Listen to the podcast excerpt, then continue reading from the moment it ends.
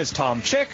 You're listening to the Quarter to Three Movie Podcast, where this week we have seen Phase 7. I am joined by Christian Mrs. Musars, Musarski. Uh, it's Googlier or Googlerini, uh, whatever the fuck. and Kelly Wand. Huh?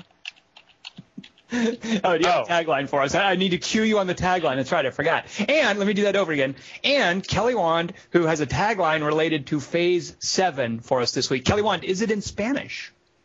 No. Okay, well, give us the English translation then. Uh, civilization is the limitless multiplication of unnecessary necessities. By, it was by Mark Twain, and then his zombie wrote, "A mind is a terrible thing to waste too much Thousand Island on." That's good. Can I can I suggest a tagline that would be good if it hadn't already been taken? Are you ready for this, Kelly Wand? Yeah. It all ends. Oh, Yeah. does it though? It doesn't though. I predict.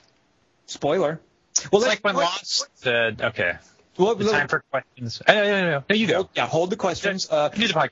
before we get into spoilers, uh, Dingus, tell us a little bit about Phase 7, because I guarantee pretty much anyone listening to this podcast has no idea what the heck Phase 7 is, because we sure didn't, by the way. We went in pretty much naked. Uh, Dingus, tell us For what, some of us, isn't every movie. what, what is the what are the basics of this thing, Dingus? No spoilers. Uh, Information. no spoilers and no information. All right, this week we saw. Very good, Dingus. Let's move on to the synopsis. This week we saw Phase Seven. Sorry, I apologize. We saw How Phase spell, Seven. How do you spell that in Spanish? I don't get Uh, well, the the other uh, name of the movie is Phase Seven. Ah, that's the Spanish name. Okay. Yes, it's spelled Phase F A S E because in Spain they don't have P's or H's, That's um, racist. and the seven is spelled like the middle letter in in the movie Seven. It's also not Spain, but go ahead. Oh, I mean, And uh, it's a 2011 Argentine thriller horror movie about a group of folks quarantined inside their new apartment building. Uh, the film was directed and written by Nicolas Goldbart and stars Daniel Hendler, Yasmin, or Hasmin, I should say, uh, Stewart, uh, Yayo Guridi, and Federico Luppi. Phase 7 is rated R for strong bloody violence and Mm. language. Mm. Yes. What? Really?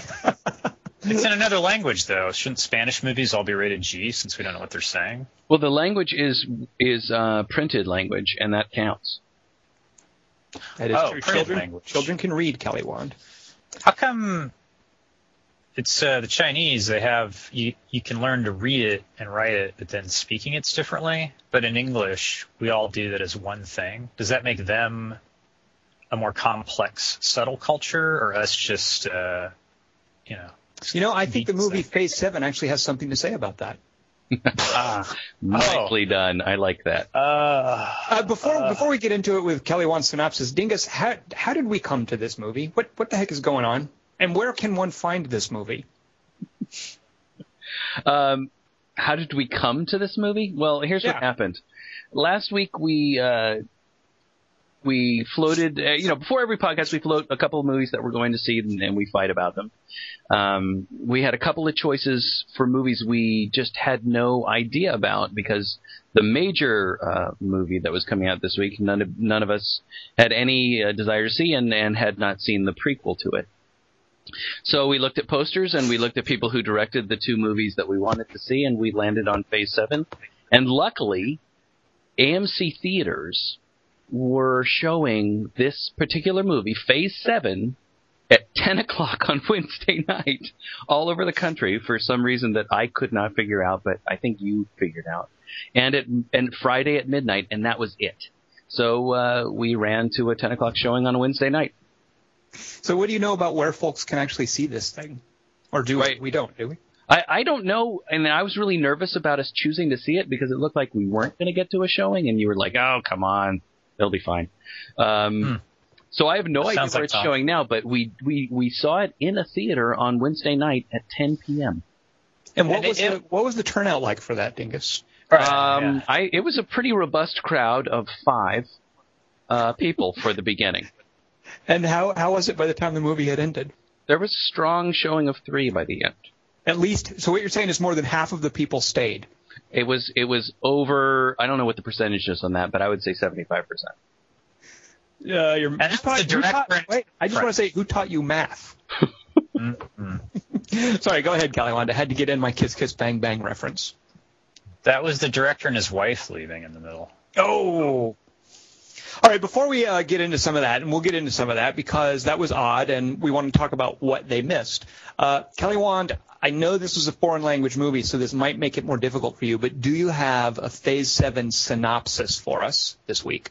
Yeah, Tom. Now, you don't sound very excited about it. What's going on there? Nothing. Oh, I just don't want to get your hopes up. Okay. Um. Well, what are we going to call it this week? Oh, Phase Sevis. Phase Sevenus. All right. But the, it came out, the title of the Final Destination movie uh, synopsis will be Five Null Destinationus. Five Null Destinationus. That's Now, do you when you say that, does it does it hurt your tongue? Do you have to stretch your tongue out before you say that? I practice on. Uh, oh, never mind. Thank God. You can't We do were Britney Spears music that early. All What right, you so make- you're, you're, you're setting me up with tongue comedy like two minutes in. I know, I know. We're we're open and heavy. We're open and strong. Does that hurt your mind to not do? We're coming at everyone guns hot. Oh, speaking of that, um, I forgot to CC you guys, but George Lucas wrote into the podcast, and he wanted me to tell you guys that he thinks we talk about Star Wars too often. Now, see, I well, I wouldn't have said anything about Star Wars this entire podcast until George Lucas himself brought it up. So I blame him this time. He's an enabler. He and really a born is, Jonah. and he's he's made himself a billionaire by being one. So, damn him. Yeah. See, you can be a billionaire with. Never mind. All right. Uh, Phase Sevenus. Rock and roll. the movie we saw, and only we saw. Um, so this beardy Argentinian dude named uh, Dingus is buying groceries with his wife Wendy at the Argentinian version of Vons, Juan's, at 2 a.m. And it's desolate for a minute, but then everybody comes pouring in all at once, shooting guns and screaming Argentinian words for zombie, like chupa zombre. And Dingus goes to his wife, Good thing I told all those people to make a left at 3rd Street, or we'd still be at the back of this line, huh, honey? And she goes, Stop saying that. And he's all, What, 3rd Street? And she goes, Yeah, 3rd Street. Just wax little Geneva on the 3rd Street till we get home. So they drive home, and in the parking garage, they see their neighbor Tom, who's taping this Wii controller to his Toyota sunroof and hooking it up to his GPS so he can play this new online driving MMO from his car while he drives around. And he's all, "Hey Dingus, you coming over for shoot club later? Or are you playing the ball and chain card again as usual?" And Dingus goes, "Uh," and farts a few times. And Tom's all, "You still got that fart?" And feels Dingus's ass cheek and makes a note in his iPad and goes, "Hmm, as I suspected." And then he types a colon forward slash. And Wendy's all, "Babe, your frozen dinner's getting warm." And he's all, "Yes, dear, one sec." And Tom goes, "Oh, try make it by three, 'cause Cathcart's come over for Battlestar Galactica." And Dingus goes, "Oh, that TV show?" And Tom goes, "No, the board game. It's cooperative, so nobody wins. You got to roll dice to see how your fuel's doing." But somebody might be a secret Cylon too. It's kind of like Clue, but with dice and fuel and Cylons. Only clueless. And Dingus is all, "Oh, it's not Galactica 1980." Nah. What's a dice? And Wendy goes, Honey, I think the baby's coming. And Dingus is all, Yeah, one sec, babe. And Tom's all, Well, I gotta go do a podcast about parking garages with Deathlock. Nice meeting you again, Mrs. Masarskis. And Wendy's all, Ew, yeah, you boys can play later when the rain gutters are done. So they go upstairs and Wendy watches Price is Right and passes out after some wine. But this huge kablam wakes her up and she gets up and goes to the living room and Dingus shambles in wearing a red hazmat suit and coughing smoke and bleeding from his eyebrow and holding a paintball gun. And she screams and grabs a baseball bat and hits him on the head. And he's all, honey, it's me, and takes off the hat and coughs out some cordite. And she's all, I know, what have you two been up to this time? And he's all, uh, Tom was showing me how to string flash grenades across hallways because he has to do this podcast about hallways with Bruce. They said I could listen if I strung up all the hallways right. And she's all, well, can you boys try and keep it down? I have to get up at four to deliver a PowerPoint presentation at Goldman Sachs. And he's all, yes, dear. So she goes back to bed and sighs and pulls the covers up and goes, he means well. At least he's not the father. But then there's a crunch and Dingus yellingly smashes through the ceiling above her head and falls on top of her in a geyser of plaster shrapnel. And they scream at each other. And finally she goes, what on earth? And Dingus goes, oh, me and Tom got in a paintball war with the landlord in the parking garage after he misquoted Einstein. He said three with sticks and stones. I think he's dead, honey. And she's all, what in the name of? And he goes, it's not what you're thinking. It's the government. They stapled some cellophane tarps to the doors. Tom says it's phase seven of Carmageddon. And she's all, Tom says, for the love of, and he's all, it's true. I saw the cellophane. They said they were just tenting our buildings for termites, but Tom says termites don't even exist. They're really called zerglings. He also said audiences were jeering at the dialogue in Return of the King. We have to drink the Kool-Aid, honey, and drive off with that Chinese couple in 4A. It's our child's only hope. Tom says, and she's all, baby, please let me go to sleep. This isn't funny anymore. And he's all, but, but Third Street. And, uh, she slaps him, but then they make love. So she passes out again and sleeps like a rock because Dingus really wore her out because the red hazmat suit. And when she wakes up again, Dingus is wearing a stormtrooper outfit and putting a Viking helmet on her head and a lightning trident in her hand and helps her mount a trusty steed, except that it's not a horse. It's a human centipede composed of Paul Walker in front, then Casey Affleck in the middle, and then Tom at the back. And they're in a jousting arena. And at the other end of the Coliseum is some CG. And he goes, I'll explain later. The end. Wow. Uh, I'm not quite sure how to follow that up. Uh, that was something else, Kelly Wand. And I mean it when I say that was really, something else. It really was something else. I, it was cool of you to cast me and Dingus in the movie, but I noticed you didn't have a part for yourself. I did originally, but I thought it was getting too long. which which part were you? Were you the the son? I was the guy with the hammer, and uh, All I forget who the other guy was. I would like was- you to play. I think I think you're cut out to play the son who gets locked out, whose mother locks him out of the apartment when the guy with the shotgun's coming after. him. Remember that part? Yeah, I didn't understand that. Why'd she lock him out? Eh, sh- you know, the, the apocalypse stuff make people do weird things. That's true. Unlike Carmageddon. Uh, so to just let folks know what you've heard from Kelly Wand, that stuff isn't necessarily in the movie. Uh, Necessarily. uh, Dingus, how would you explain Phase Seven to someone who has not seen it? Uh, I would explain it as a. Um, didn't I already do this? As a, a Well, group of now you people. can uh, get into spoilers. Like, uh, yeah. all right, uh, a, a young man and his uh, seven months pregnant wife go about go home after getting a bunch of groceries, and um, they get quarantined inside their new apartment building because of a widespreading virus. And uh, the movie is basically about, or supposedly about a you know, virus. The movie is basically about them surviving with their neighbors, or in spite of their neighbors, because of this quarantine.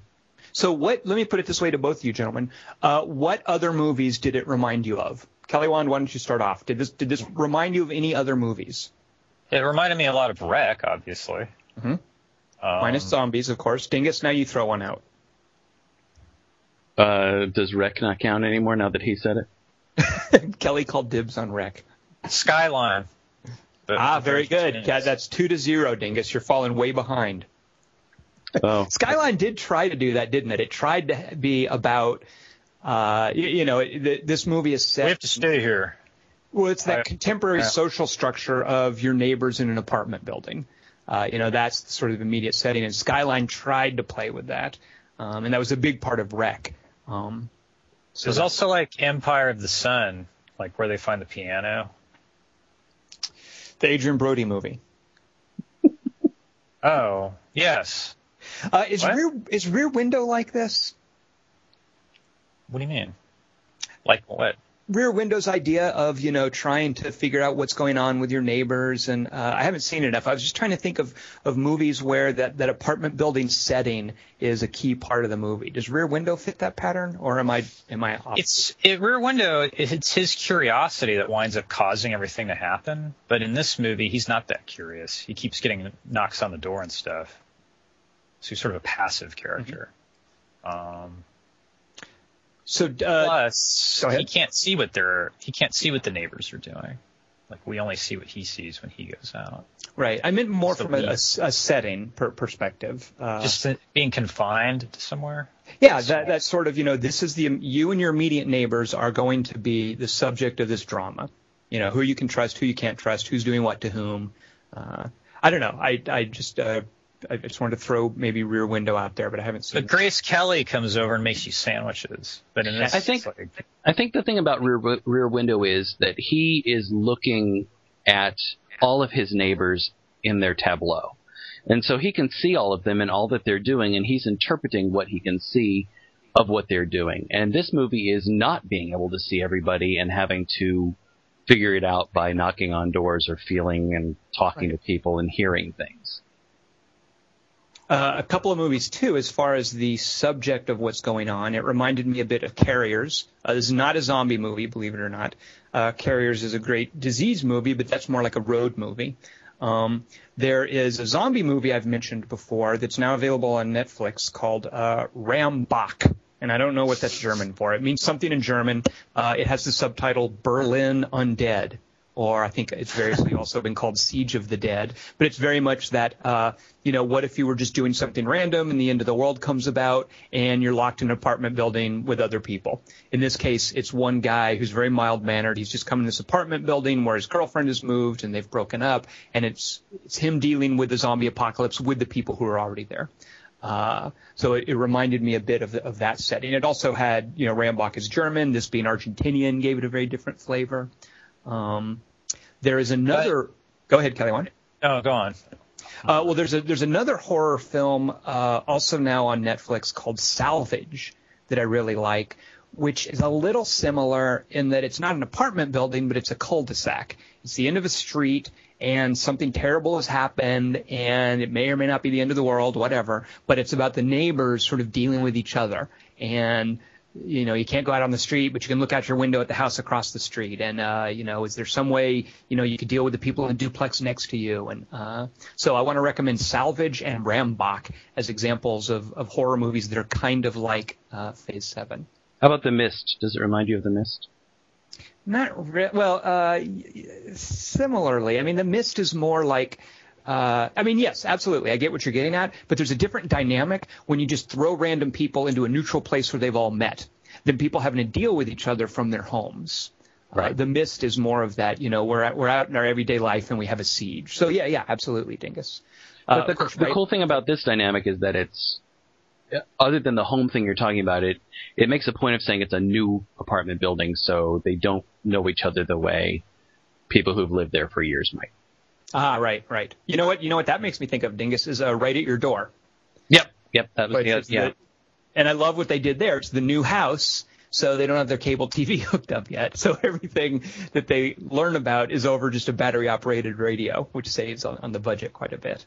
Um, yeah, and I thought of that too, uh, but the the level of earnestness, the earnestness meter is quite different. Talk about that. What's what's wrong with what? What uh, is this a comedy? That's what I was going to say. I don't know that it's a horror movie. Because what's the horror? Did I call it a horror movie? If, if so, I, I just I misspoke because I just I kind of agree. It's not really. It, it's a uh, how about a survival post-apocalyptic survival drama? Comedy. Comedy. It is very comic. Uh, yes. Now, what makes it a comedy? Ooh, you, mo- you almost just coined a new phrase. Traumedy. Traumedy. but Tom hates trauma, so it will annoy him. Oh, in my in my mini synop, my mini little bit, I did I did really I, I called it a thriller horror uh, Argentine movie. Um, but I don't know that horror, and I went back and forth on the word horror. I don't think it really applies, even though there's some gore in it. I think it's horror. I mean, as far as like, I'm pretty liberal with the definition of horror. This is a genre film, definitely a genre film. And if you look at it, it, it's so aware of its John Carpenter esque roots, like an Assault Uh. on Precinct 13 kind of thing, and especially with the music. I mean, the music at times I was listening to it totally sounded like one of those Carpenter soundtracks, and I think it owes a lot to these 80s sort of social horror movies. Um, I, so, I think it absolutely does, and that's why I thought I thought you were for sure you were going to play Halloween at the beginning or something like that. well, and Dingus, you linked to the, one of the trailers, and I've since seen a couple trailers for this. The trailers really play it up as a, a kind of a uh, a splatterpunk apocalypse movie. Uh, they're really trying to sell it that way. Which is Yeah, kind of, and the poster too. what now? What Dingus? You had mentioned the poster, and Kelly, you're just not talking about. It. I, I have to say, I, I guess I've never seen the poster for this. What does it show? It's just bloody red numeral and darkness, and looks like a 30. Wait, 28 days later. Uh, Oh, so it is just selling it like as a, as a horror movie. Yeah, and the title smacks of horror too. Yes, absolutely. It's not the seventh phase of comedy. No, the the horror the, it shows uh, it shows yeah I mean it shows Hor, uh, Horatia there with a with a knife. It shows uh, one of the suits. It shows like the wife in the background in um, in profile. It shows a huge uh, this gigantic apartment building behind. I mean it looks really it's really evocative of of some sort of uh, you know, post-apocalyptic sort of feel. I mean, it's got a great poster, and that's what I, you know, before we went, I said I don't know anything about anybody involved, but the poster looks nifty. You know, the timing for this strikes me as odd because if I'm not mistaken, at the end of this month, uh, and it's it's Nick Frost and it's one of the Simon one of the guys who's worked with Simon Pegg and Nick Frost before. They're, they're releasing a movie called Attack the Block, which is some kind of alien invasion story told from the perspective of people who live, I, I think, in one block in, in London or, or wherever. Uh, so to hear you describe that poster dingus, I'm thinking this, you know, that's kind of the, the marketing angle for Attack the Block. Um, do you guys know about that movie by any chance? No. Okay. No. Well, uh, so so Dingus, why would you? What what makes this movie like? What affects this movie's placement on the earnest meter that Kelly Wan just mentioned? Oh, he mentioned it. Who's used whoever used earnest meter? I thought that was yours, Kelly Wan. Uh, it sounds like me, but it's Dingus. Dingus. Uh, I think. Uh, right at your door takes itself very seriously, uh, and it, and it, it's very much, um, you know, it's weird for me to say this because uh, I- we saw right at your door at Sundance, and um, I can't remember what year it was, uh, but you know, it was a few years ago. And uh, and it's very much aware of its post 9/11 roots. You know, it's very much uh, there's a there's something going on in Los Angeles. There's some sort of attack, and uh, it's and it's very serious about that, and and it's it's going off of of what's going to happen when the next major American city is attacked. And um, and so the it's a very serious family drama based on that, or couple drama based on on that sort of idea, and it's a thriller uh, taking that seriously. And and it's not that that uh, Phase Seven doesn't take that seriously, and it's certainly not that Phase Seven isn't aware of its post 9/11 roots. Now that I really think about it, of course, um, but the way the characters interact is is far different. And I don't even know if Ernest is the right way to put it, but I loved the tone of this movie. Uh, and I don't know if it part of it is because of the people I saw it with and uh, how much I like to laugh with those people, but uh, it's just got such a great understanding of of the absurdity of this level of thriller and horror, and and I don't know if it. Uh, I mean, I just thought the tone was perfect, but you can laugh at this movie and you can't laugh at something like right at your door. Right.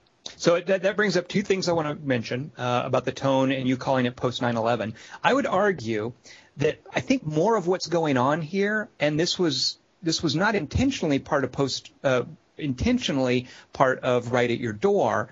But I think the timing was such that the director talked about it during the Q&A, if I'm not mistaken.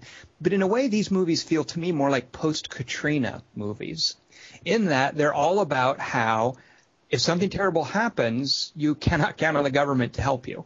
Uh, the government will not be there, and the government might in fact fail you and and just leave you to your own devices. Uh, and I think there's even a little bit of that in, in carriers. Um, but certainly the awareness of you know this idea of where you are when you find out something terrible has happened. You know, there's a great moment like that at the beginning of uh, Phase Seven where they actually kind of miss the main warning signal and aren't even paying attention to it. And a couple of times, you know, that that's and I think that also sets up this comic tone. Is there's this young, self-absorbed and really precious couple. I love these two actors, and they're shopping and they miss the signs of the end of the world while they're shopping and driving home. and it's not until they get home and get a message from one of their parents but but I think all of us can relate to this idea of you know where were you when you found out this terrible thing happened. But as the movie goes on, I really feel there's a strong undercurrent of being about how the government will let you down and will fail you in the event of a disaster like this.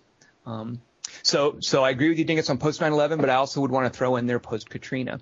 Now, the other thing I love about the tone of this, and Kelly Wand alluded to this, the main character is so not up to what you normally expect in this kind of movie. And I love that about him.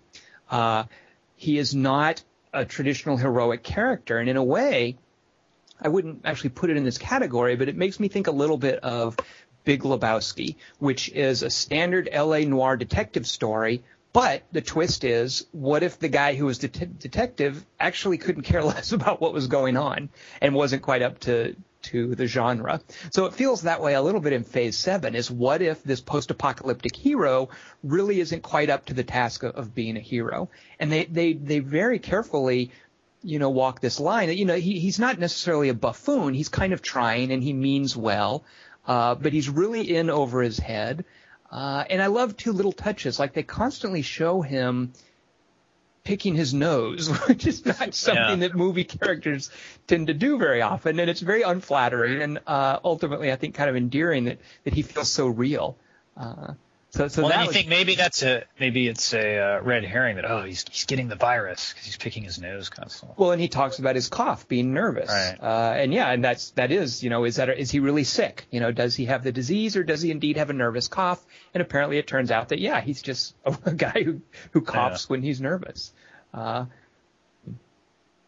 he, but even as ill prepared as he is, he's he makes it out, and all the better prepared people don't. Well, yeah, that's that's an interesting point. Is there are you know the the crazy guy upstairs, Horatio, the older fellow who lives downstairs with a shotgun. Um, yeah, like I, I'm not sure that there's necessarily a message here, but it is odd that he makes it out with the Chinese family. Uh, mm-hmm. who had kept their head low the entire time and made the wise decision not to interact with any of these crazy people. Uh, is there is there a point it's making there? You think, Kelly Wand? No, I think it just ends abruptly. That's one thing I don't like about it is I don't think it ends with a point.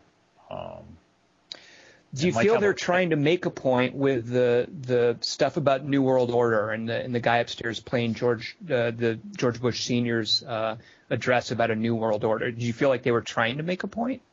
Yeah, that's too much point for me. Although uh, Big Lebowski Bridges was also always misquoting Bush too. So it's odd that, that the senior Bush is now the one we reference in movies. It's like, oh yeah, New World Order guy instead of Junior. Yeah, remember when we thought of him as a buffoon? Those were the days. The senior? Yeah. I know. I miss him now. Uh, did, did, did you feel there there was uh, any sort of a larger point being made? Yeah. I mean, that's it. Yeah, go ahead. That's why I, bring up uh, post 9/11. Although I love your your post Katrina and the government will fail you um, interpretation, which I really hadn't even thought about uh, is you know because you hear September 12th referenced more than once on that crazy um, conspiracy tape that Horatio uh, Horatio um, gives to Coco for him to listen to, and you you hear this September 12th, and then of course you hear the obvious hammering home of it when you hear George H.W. Bush saying that New World Order quote at the end again. And uh, you know, I love uh, what you mentioned uh, a moment ago, Tom, how how the film opens with this this very precious, you're right, self-absorbed couple at the supermarket. and There's this burst of noise. I mean, I love how that whole opening is. It's, yeah. The film opens perfectly. It's just static on rows of of uh, cans and whatnot at a grocery, and then they meander over to the checkout, and then uh, you know they're you know, we already bought chocolate, and they're just arguing. You're always grumpy and stuff like that. And then this burst of noise as people run in, and they they say, oh yeah, it's over there.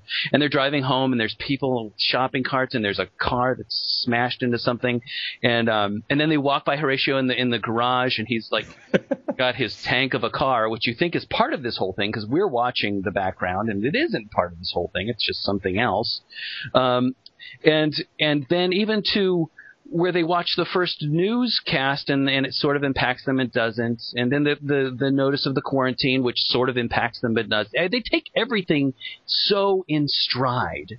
Mm-hmm. And it just made me think about how the rest of the world in places like Argentina, which has to deal with an economic crisis all the time, and partly because of of our standing in the world, it, it, makes me think about how the rest of the world deals with American antics, and and in some cases they deal harshly with them, and in in a lot of cases they're like, that's just America being America. and We're just going to have to sit tight while they run around and blow things up.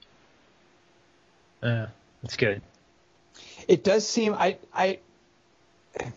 It, it seems very much uh, like it wants to make a point about how concerned we are about consumer goods and the luxuries of like a supermarket. You know, all those opening shots of the stuff on the shelves. The movie's obviously in love with the, the sort of the color and the spectacle of all of those things. There's a later shot where you know they're eating fruit he's eating Froot Loops and and there's that close up luxurious shot of all these multicolored Froot Loops with milk being poured over them uh, and he's keeping track of how many Froot Loops boxes of Froot Loops are left um, there's there's this sense of you know, people are so reliant on these consumer goods like this. And what are you going to do when they run out? And even something as simple as light bulbs, you know, when we think about post apocalypses, they're lucky enough to have the power going for a while. But it never occurred to me to think, you know what, if you don't have enough light bulbs, you're kind of screwed. Uh, and I love how this is a realization for, for them as well. Um, but uh, well, he he gets that early on, but she's in denial about it. About the light bulbs? About everything. Well, he's taking inventory, and she's just like, he's like, we're in quarantine, and you don't know what that means. And she just thinks he's being lazy about not testing the first light bulb. I mean, her she her obliviousness to what's going on is a funny counterpoint to his dawning realization and trying to react to it in his way. And it's part of why they're so cute together too. Just as a as a couple, as a movie couple, they really work well together. And part of it is that tension, how they're very different styles. Uh, and the thing is, like, normally we're trained when we see a movie like this to think that, you know, when something like this happens, the hero knows to go into survival mode. Uh, you, you know, there's, they're aware that they've got to stockpile food and he's got to get a shotgun and, you know, all these tough guy shenanigans start happening. Um, and this really undermines that kind of template for these end of the world movies, which I really liked, uh, that, that approach to it. I love the fact that they have to use a black light. You know, the, that, that's a great visual gag. Yeah. They run out of real light bulbs and they have to use the black light light bulbs. Uh, well, how do you guys feel about the the um, you know, we haven't talked, we haven't necessarily laid out exactly how we all three feel about this. I mean, I I quite loved it. Um, Tom, I think you see far more movies like this, so I'm not sure where you stand on it. And Kelly, I'm not you seem to be a little more tempered because of how you feel about the ending. So before before I ask the question I'm about to ask, let me just uh, say I, I really loved it, um, and I'm not sure where the two of you stand exactly about how you feel about it, especially you, Tom, who've seen so many more of these types of movies than I have. Uh, I quite liked it. Yes, I, I I I thought it had some pacing problems. Uh, it felt kind of like a first-time filmmaker. There were ways it could have been. This is such a vague term. I hate to use this, but I'm going to. There were ways it felt like it could have been tightened up. Um, but for the most part, I loved it. You know, that opening scene, for instance, as you described, Dingus, I cannot imagine an American movie opening like that and that's that's part of what's precious about going to see foreign films, about movies yes. that are made outside of the, the, the, conventional studio system, or even the American indie sensibility. You know, we talk about Sundancey movies like that. The opening scenes of Phase Seven, it's just precious. You know, you you you so rarely get something that just feels that fresh and unique and distinct. Uh, so I feel like it loses a little bit of steam by the time it's over. Unlike Kelly, I was really happy with how it ended, though.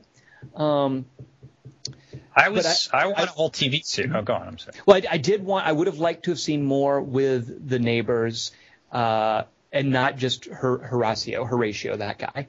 Uh, I would have liked to have known a little bit. I would have liked them to have interacted a little bit more with the, the different guys in the apartment building. Um, there, I think they they missed some opportunities there, but I was happy with the ending. So go ahead, Kelly Wand. What, where would you? There aren't that many neighbors either. It seems a little neighbor light compared to Rec and Quarantine. Um, but I really want to see that character again. I was I, I really love that protagonist. Mm-hmm. Oh, I do too. Yeah, yeah. No matter how things were dragging in the movie, like the shootout in the garage, I'm like, well, this can only end in one of two ways. It's you know, I I can I can nap here probably. um, just uh, and the fact that he that he is tenacious. It's like he he sort of he he bumbles his way to victory. Um, I don't know. I just want to see. Like, I really like uh, foreign movies when you get to see parts of the world you don't get to see, like what their food looks like in the aisles, like their more colorful packaging. Yeah, well, did you notice the mayonnaise was in these like squeeze packets, like like yeah. a, like a juice uh, bag kind of thing? Why is that? Like, but we have, but that makes sense to, though too. So it's like, why don't we have that? Because it's gross. What do you mean? Why is that gross? You know what? It's just white. No, you need it in a jar. That's it. Ew. You're a wait, freak, wait, wait, Kelly wait. Kelly Wand, go live in Argentina. Wait, is it gross if it's mustard? Yes. Yes. Anything with it. So, what's the gross part? Squeezing it? Condiments do not be- belong in those weird aluminum bags like like you have juice in. That's just weird. That's freaky. Unless you go to McDonald's and they give you a tiny one. Yeah, but just that's just one tiny one shot thing. You don't keep it around because once you once you've squeezed some of it out, it's open and it gets all gross in there and bacteria gets. That's just icky. That's unsanitary. Well, you don't keep it. You just no, but you oh, do. It's a big bag yeah. of it if you're buying it at the re- at the that's supermarket. So that's I'm glad I've won you over to the, the, correct way of life, Kelly Wand. Well, can you seal it? Like, is, does it have a Ziploc opening? Eh, I don't know. That's still gross, and it's going to get schmutz along the top. And I, I, oh, want, I want no part of those Argentinian condiment packages. Racist. Uh, but so Kelly, one you didn't like the ending. You said what? Uh, I, maybe part of it was I was bummed it was over a little bit. Like okay. it didn't. It just sort of ends when they leave. I mean, I'm, they have really no plan to get out of the city. Like we don't know what happens after that. Do they make it? Do they die? The Chinese people and the Chinese people were kind of a Deus ex machina. I didn't like that as an it. they really were, and not only that, the shooting, uh, the, the way the film was shot, when the the the Chinaman, that's not right, the, the, the Chinese father comes out and shoots Horatio before he's going to kill our, our protagonist. Anytime you have someone shoot and then the film goes to like slow motion or a freeze frame, yeah. that technique is dead because I immediately start thinking of that um, that ooh what you say you know that that that gag thing that you on Saturday Night Live. You cannot do that when somebody gets shot. Do not go to slow mo or a freeze frame because it looks it makes me think of that and it looks ridiculous. Hey uh, Kelly, how do you spell yeah. Machina? Oh, what's D E U X? No, Machina. Oh, Machina, M A C H I N A. Yeah, Deus Ex Ma, China. China. See, China. Ah, oh, oh, dingus, well done. yeah. So but I did to ask you fellas was how you felt about that that Deus Ex Machina and the fact that the guy who lives down the hall from him has every weapon known to mankind and every condiment as well. I mean, that kind of those are convenient things, and I wondered how you guys felt about those two things. I didn't I didn't mind it because that's you want to you want to stock your apartment building with mysteries and interesting people for a, for a better movie. But it didn't stock it; it just threw out a couple of them. No, it stocked it. It had the, the guy downstairs with the shotgun. That's another thing I was wondering, by the way. You see like a British horror movie, they nobody's got guns. You know, that's like not part of the equation. I'm guessing uh you know, uh, not Venezuela, Argentina is a little different maybe because I was thinking as we were watching it, are we going to see a movie about a culture where there are no no guns? And I'm guessing that's not the case. So the guy downstairs had the shot, the double barrel shotgun. The guy upstairs had all that survival gear. You know, the Chinese family was hidden and they weren't coming out. Um, and it made me wonder why the two guys were like dealing with like one of them had a hammer as a weapon. Yeah. Uh, so I kind of like that that take on you know what's going to happen when the end times come if you're in a culture that doesn't have this crazy American fixation with guns. Uh, and I think we saw a little bit of that, but I wasn't quite clear on. So when the when the punks drive up at the end, I forget, are they armed with guns? Yeah, yeah, at least one of them Yeah. has a gun. Oh, they they they definitely have them. Okay. Yeah. So I guess Argentina's got plenty of guns around. Well, you also have Coco, who doesn't want anything to do with guns and doesn't know what the hell to do with them. I, do mean- love. Yeah. He's like, I'm not going to shoot anybody. and I'm not going to kill anybody. And he's like holding the gun, and the guy's like, and then shoots them in the knees. That whole thing. Yeah. I really like what you said about the beginning, Tom, because um, it reminded me of the beginning of Rec, which I watched. I watched part of that tonight, and it takes a good 15 minutes before we get to the attack in Rec. And uh, there's that whole opening prolonged section of seven or eight minutes, which again you don't see in American films, and I'm curious because I haven't seen Quarantine, where it's just the reporter wandering around the station and interviewing people. They do that in Quarantine. Quarantine's pretty much a straight up remake, but it, Quarantine's terrible though. There's no point watching it. Does it take that long? I'm pretty sure it does. Yeah. Okay. I don't remember offhand, but it's not to be, not because it understands pacing, but because it doesn't know any better than to just ape Rec. Uh, Uh, what did you guys think of? Would you compare this at all to Blindness, the uh, uh, Brazilian movie? I didn't see that movie because it sounded too creepy to watch a movie about blindness. Because like, if you start, if the image starts blurring, you start getting paranoid.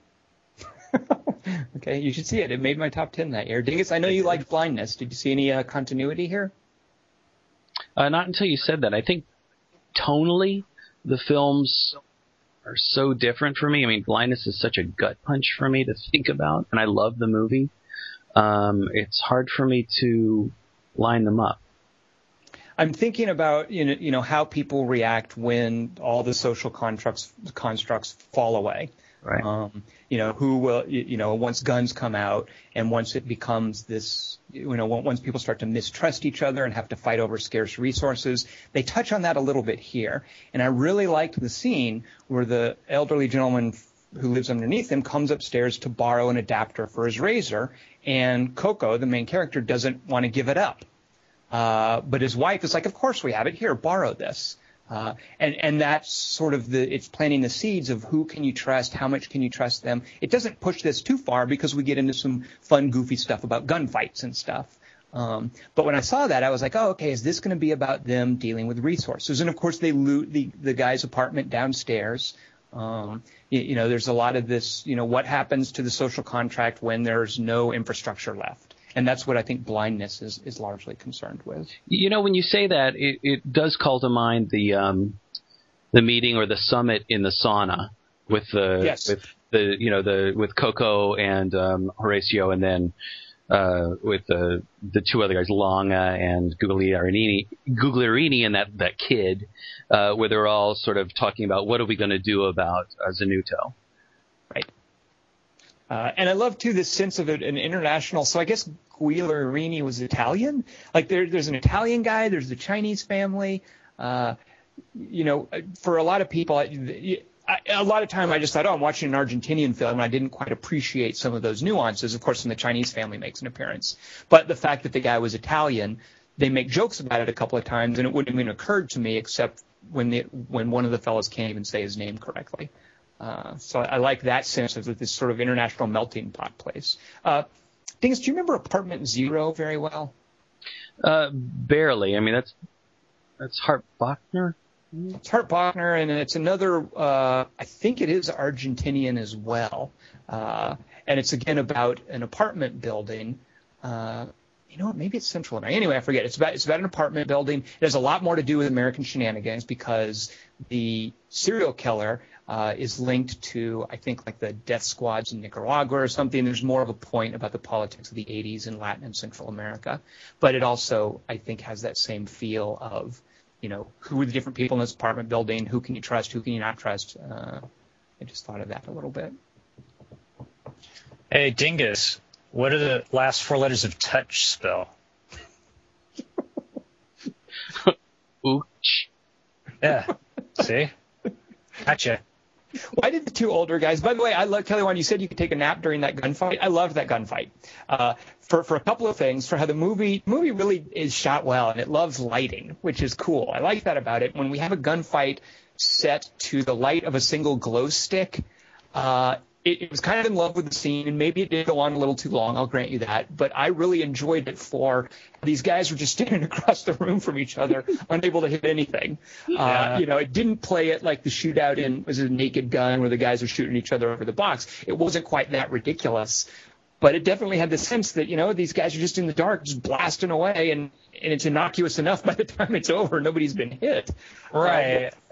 I was annoyed there wasn't a wide shot though, so you actually see just how naked Gun it really is. Right, right. Uh, 'Cause It just did in our heads. That's the thing too. It's like the, upside of these uh, foreign movies is everything's less broad and more unpredictable, Mhm. and kind of so it's more exciting. But then it's also like they have they'll do Deus Ex Machinas more. It's like go, yeah, this will this will work. This will do because we got that other great shot of the grocery store. So Tom will dig this ending. well, okay, here's my deal with horror movies. I think the best horror movies, not the best horror movies, but a common thing you see in horror movies is about a restructuring of the basic social unit. Yeah. You know, basically you have either a family or friends or apartment building or whatever. They go through some trauma, and what ultimately emerges is a newly created social unit or family.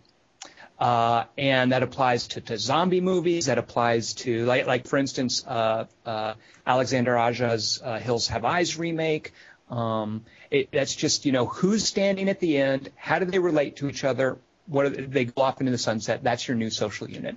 So I really appreciated that this movie was very aware of that. You know, it, it opens with the garage opening and sunlight being shown on a new social unit. You know, Horatio's little daughter. And by the way, that's another thing. I wish we'd seen more of her. What what a precious little idea that he had a daughter in there the whole time. And, and you know they I don't think they realized how powerful that could have been. So you know it's this new it's it's it's the husband and wife and their baby and it's the guy's little girl and it's the Chinese family. You know they're driving off into this whiteout uh, and they're like the new social unit. Uh, so I I like that ending. I, I think that stuff is uh that's- that's just classic horror movie stuff. And the dog. I just- don't forget the dog. Right, and the dog. Whose dog? What was that? Oh yeah, yeah, yeah, yeah, that's right. That's right. The the dog. promise. That's, That's- right. I and that- forgot about that. Another thing I like, and this I think this and Zombieland are the only two I can think of that, the, that this had zombies in. It's like nobody gets infected. None of no characters in the movie that we that we know from the beginning get infected. Horatio does. Horatio does. That's why he dies. Well, not why he dies, but that's why he uh, he wants the Christian gesture. Uh, I thought he was dying because he had a bad ticker. Kelly Wan, did you leave with the other couple? I don't know. Why? So why did the two guys go off for a knife fight? I wasn't real clear on that. yeah, after all that speech, like, all right, let's work it out. All right, it's all worked out. I mean, Oh, I yeah. love the I love the exchange about the Einstein quote, but why did they go off for a knife fight? Dingus, help because out. it was Kelly. a civilized way to do it, or so, there was some line about that. It was like an Obi Wan Kenobi line. So one of them is Masters- one of them is Darth Maul, the other is Qui Gon. Yeah. And and Dingus is the hamster. Why is a lightsaber a civilized weapon if it's, it's like, It's- because a it's- kind of laser? It's elegant. You can't have both. But why isn't it against an elegance? No, guns are clumsy. Blasters Yeah. are clumsy, Kelly Wand. Uh, Dingus, why did the two old guys have a knife fight? Help us out here. Because the guy who made this is an editor, and he thought that that would be cool. Then we didn't see it. We didn't see the knife fight. I know, but Yeah, the but wasn't I mean the way that I mean Tom, you talked about how great this film is with light, um, and just watching them be absorbed into that darkness, and then waiting and waiting and waiting, and then having Zanutto come back out, and you er, anybody who's seen this type of movie knows exactly what's going to happen. Right. But it's just it's Yeah. you know I don't I I'm interested to hear what you thought Tom because you talked about the pacing problems were the pacing problems because I love moments like I love that the gunfight went on as long as it did and I love that it took so long for Zanutto to come back out and then stumble past. So I mean I think it was just stylistic. And I think pacing problems are why we lost almost half of the audience. it was really funny that that couple that was in there in the theater with us. So in case it's not clear, nobody was in the theater when we got there. There were the three of us. This was like a one-time engagement here in LA. Uh, you know, they showed it at least one other time during the weekend. I don't know. The, we have an AM theaters AMC theaters out here in LA, and they're experimenting with some um, some sort of like independent uh, genre distribution uh, with, a, with a studio. This was this was the studio that did this was called data. Uh, The Collective and Bloody Disgusting. Bloody Disgusting is actually a horror website. So they've got together and they're distributing some independent horror films. Uh, great news is they're distributing Lucky McKee's next horror movie called The Woman. Uh, so that'll be a similar situation when it's released. And I think it's only AMC theaters. And I don't know how widespread they are, but whatever's going on, it's great that they're getting some exposure for these small films before they invariably go to DVD and, and, and find a wider audience. Uh, and for those of you listening, I'm imagining Phase 7, you won't be able to find it until it's on DVD. Uh, so, in which case, actually, why are you listening? Because you haven't seen it and we've spoiled not. it No one's for you. listening. Okay, good. Uh, You know it was a bummer? But- I was. but I just okay, want go. to say real quick. So it's only the three of us, and then another couple came in, and you know, you ask where the pacing problems ding- are, Dingus, and I think it just takes a while to really reveal itself as far as what kind of movie it's going to be. So shortly before it really reveals itself, and we have a gruesome shot of a head being blown away with a shotgun, and this is going to set the tone for the rest of the movie. It takes a while to get there, and it was Uh-huh. literally like a minute or so before that scene that the couple who was in the theater with us got fed up and Yeah. just walked out. Uh, right before the best part. I, right before, I mean, and you know, part of what made that so good is that it did take so long to get there. So you know what, I, what do- what do I know? I I wouldn't have left. I was enjoying myself. I just think it could have been tightened up. Maybe it could have gotten some of that kind of energy earlier. In which case, that headshot wouldn't have been quite so astonishing. Well, it was So- such a great why bit of comic timing for us that this couple walks out Yes. and it's like beat, and then a guy's head gets blown apart, and we're like, if you guys had stayed 15 seconds. Uh, I mean, and, and those those things are. I, I loved watching the couple sit there and play Electronic Battleship or whatever they were doing. I loved Yes, yes. them just Yeah. doing this while you're hearing sort of muffled gunshots or screams in the background, and they are oblivious because they're in a quarantine, and that's fine, and we're going to just play g- games. I mean, I loved that we took that. Yeah, yeah. I liked. It's like the couple leaves, and then it's like the movie's telling us, okay, those squares are gone. Now check this shit. Boom! Head blown up. Perfect. And seconds later, Uh, Kelly, one. What were the two characters' names? What did they call each other? Navajo and Pocahontas. You're close. It was Coco and Pee Coco's the dude, right? Coco's the dude, and PP. I'm Because guessing. PP's a woman's name. I, I, it's probably Argentinian for sweetheart or darling, or I don't know what was going on there, but it, it was kind of endearing. Uh, They both had. Maybe that's how they met, though, because their names are, are kind of the same syllable twice. well, his his name was actually something like Martel or Martinel, or uh, his real name gets used at some point. I'm assuming that was like their pet name. Those were their pet names for each other. Dingus, you mentioned this movie was made by an editor. Is that true? I did not do any research into who did this movie. Yeah, um, uh, he's edited. Uh, he, he primarily works as an editor. This is his first film, as you said. It looks like it, and he's worked on a bunch of projects with a bunch of the other people who are involved, and and a couple things I'm curious about, like something called uh, The Paranoids, which looks like some weird comedy, and I think something called The Bottom of the Ocean or The Bottom of the Sea. I don't remember what it was called, but he he works primarily as an editor. Daniel Hendler, the guy who plays Coco, who by the way, has Coco printed on the back of one of the jerseys he wears. And he has some other cool T-shirts in this, but he, he has Coco. about that. Um, was in a couple of those things that he's done. So yeah, primarily an editor. The Paranoid sounds familiar.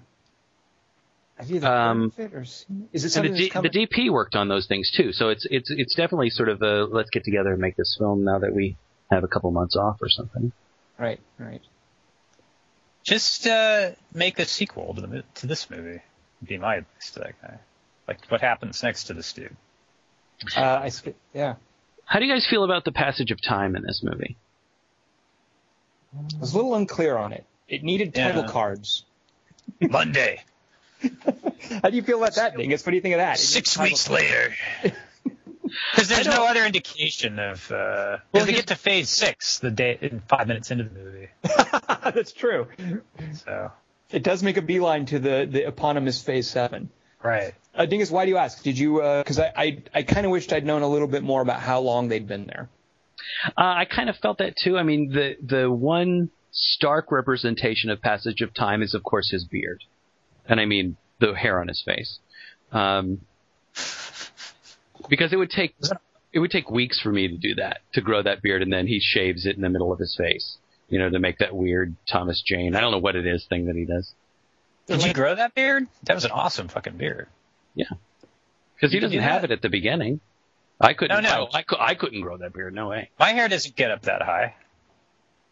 I would kind of wish I, I oh I do that yeah please no I, I would do that probably in I'd say five years I could maybe pull that off. So if I were in that role and you saw that my facial hair became like that, you would know that I'd been there five years. That's why castaways always have those long beards because their beards are like calendars. Right, exactly. So we know she's seven months pregnant, and then he's able to grow this Ah. beard. But the pregnancy never becomes sort of a point of of danger for the film, which I really appreciated just because of my I'm scared about kids and babies and whatnot. And there aren't really any kids until we see that little girl who never appears to be in any real danger as far as the film is concerned. Right. Um, so so from the time he shaves initially till the end of the film, I don't have a real sense for what the, the time passing is, but I, I eventually became okay with that based on the overall nonchalance of the two main characters of the couple about this weird of this quarantine. I mean, they it's just so weird the way they take it in stride. The whole when the group is called down to the lobby to be told this, and the and the plastic goes up, and they're just standing there like, yeah, we- there's 13 of us and a maid. Okay, see you guys later. Okay, good. Hey, can there doesn't seem that nobody freaks out. There's not there's not that patented. Oh no, you know that there's nobody. There's not I that love the, hysterical the patented, female. oh no, absolutely. Yeah. You're right. I guess. Nobody freaks out. You know, it's just this calm, and now we're going to attack Zanutto, and Well, you know, Dingus, you're so right. Like, I, I feel bad now for even saying something about the pacing because it's a huge part of what makes the movie special. And that, that scene where they take the movie takes the time to let us watch these, what is it, four or five people in the lobby try to count the people in the apartment building. You know, they're thinking, well, how do, how many are in your apartment? Well, does a maid count? Does does she? I mean, that the fa- that's that's there's a fair amount of dialogue there, and they're just kind of standing there nonchalantly, you know, trying to figure out how many people live there under the blare of these lights while the guys, the government agents, are out there in their hazmat suits with their trucks. That that scene would not work nearly as well if they tried to squeeze some of the air out of it. So I take back what I said about pacing. You were right, Dingus. Yeah. It's a lot of the comedy. Yeah, yeah. And it's that guy's life. That's the speed at which he th- he sees life happening. There's But, also um, this great moment in the trailer that, for me, sets up a conspiracy theory for a possible sequel. And I think this is, I don't think this happened in the actual movie. It's just part of the way the trailer was cut. And it's during that scene where they're putting plastic, but before they put the plastic over, uh, Coco says, "Oh, my wife's pregnant," and then the government official like signals to somebody, like, "His wife's pregnant. Cover this building up." And so the idea for me is like, "Oh, the baby." That's going to be the problem in the sequel. but that's just the trailer. Uh, what did you guys think of the action sequences? So, because we get a lot of creeping around in the in the stairway with guns, a lot of creeping around on the roof, uh, a lot of like creeping around in Zuto's apartment, uh, and some shooting out. Like, uh, okay, I'll just actually throw this out there. I love the gag about the mirror. You know, Yeah. Zuto seeing them in the mirror like that. Yeah. that was a great little touch. And you've seen stuff like that in other action movies, but I just loved how it was used here in a kind of an unexpected and almost like playful way. Yeah. You, What I you like- crazy kids. You buffoons.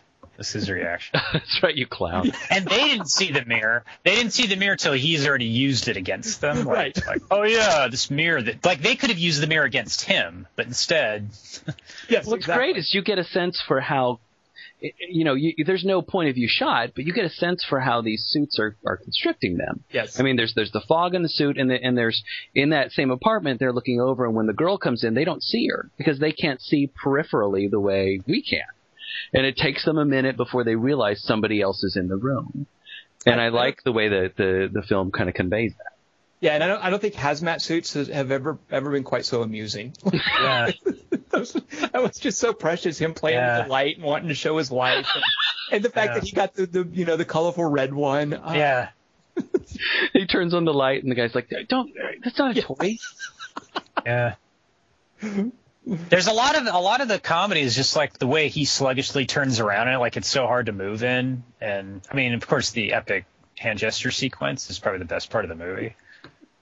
Was But that like- what? There was one point, Kelly, one where go, I'm sorry, I cut you off. Go ahead. No, no, go ahead. I was just. Well, there's one point where. I think Dingus and I were like giggling for five minutes straight, and I think you might have even given us a look like it's not that funny. Was it was it the hand gesture sequence? That's pretty funny. I was it was it maybe the stun bomb, the friendly fire stun? No, that's funny too. Okay.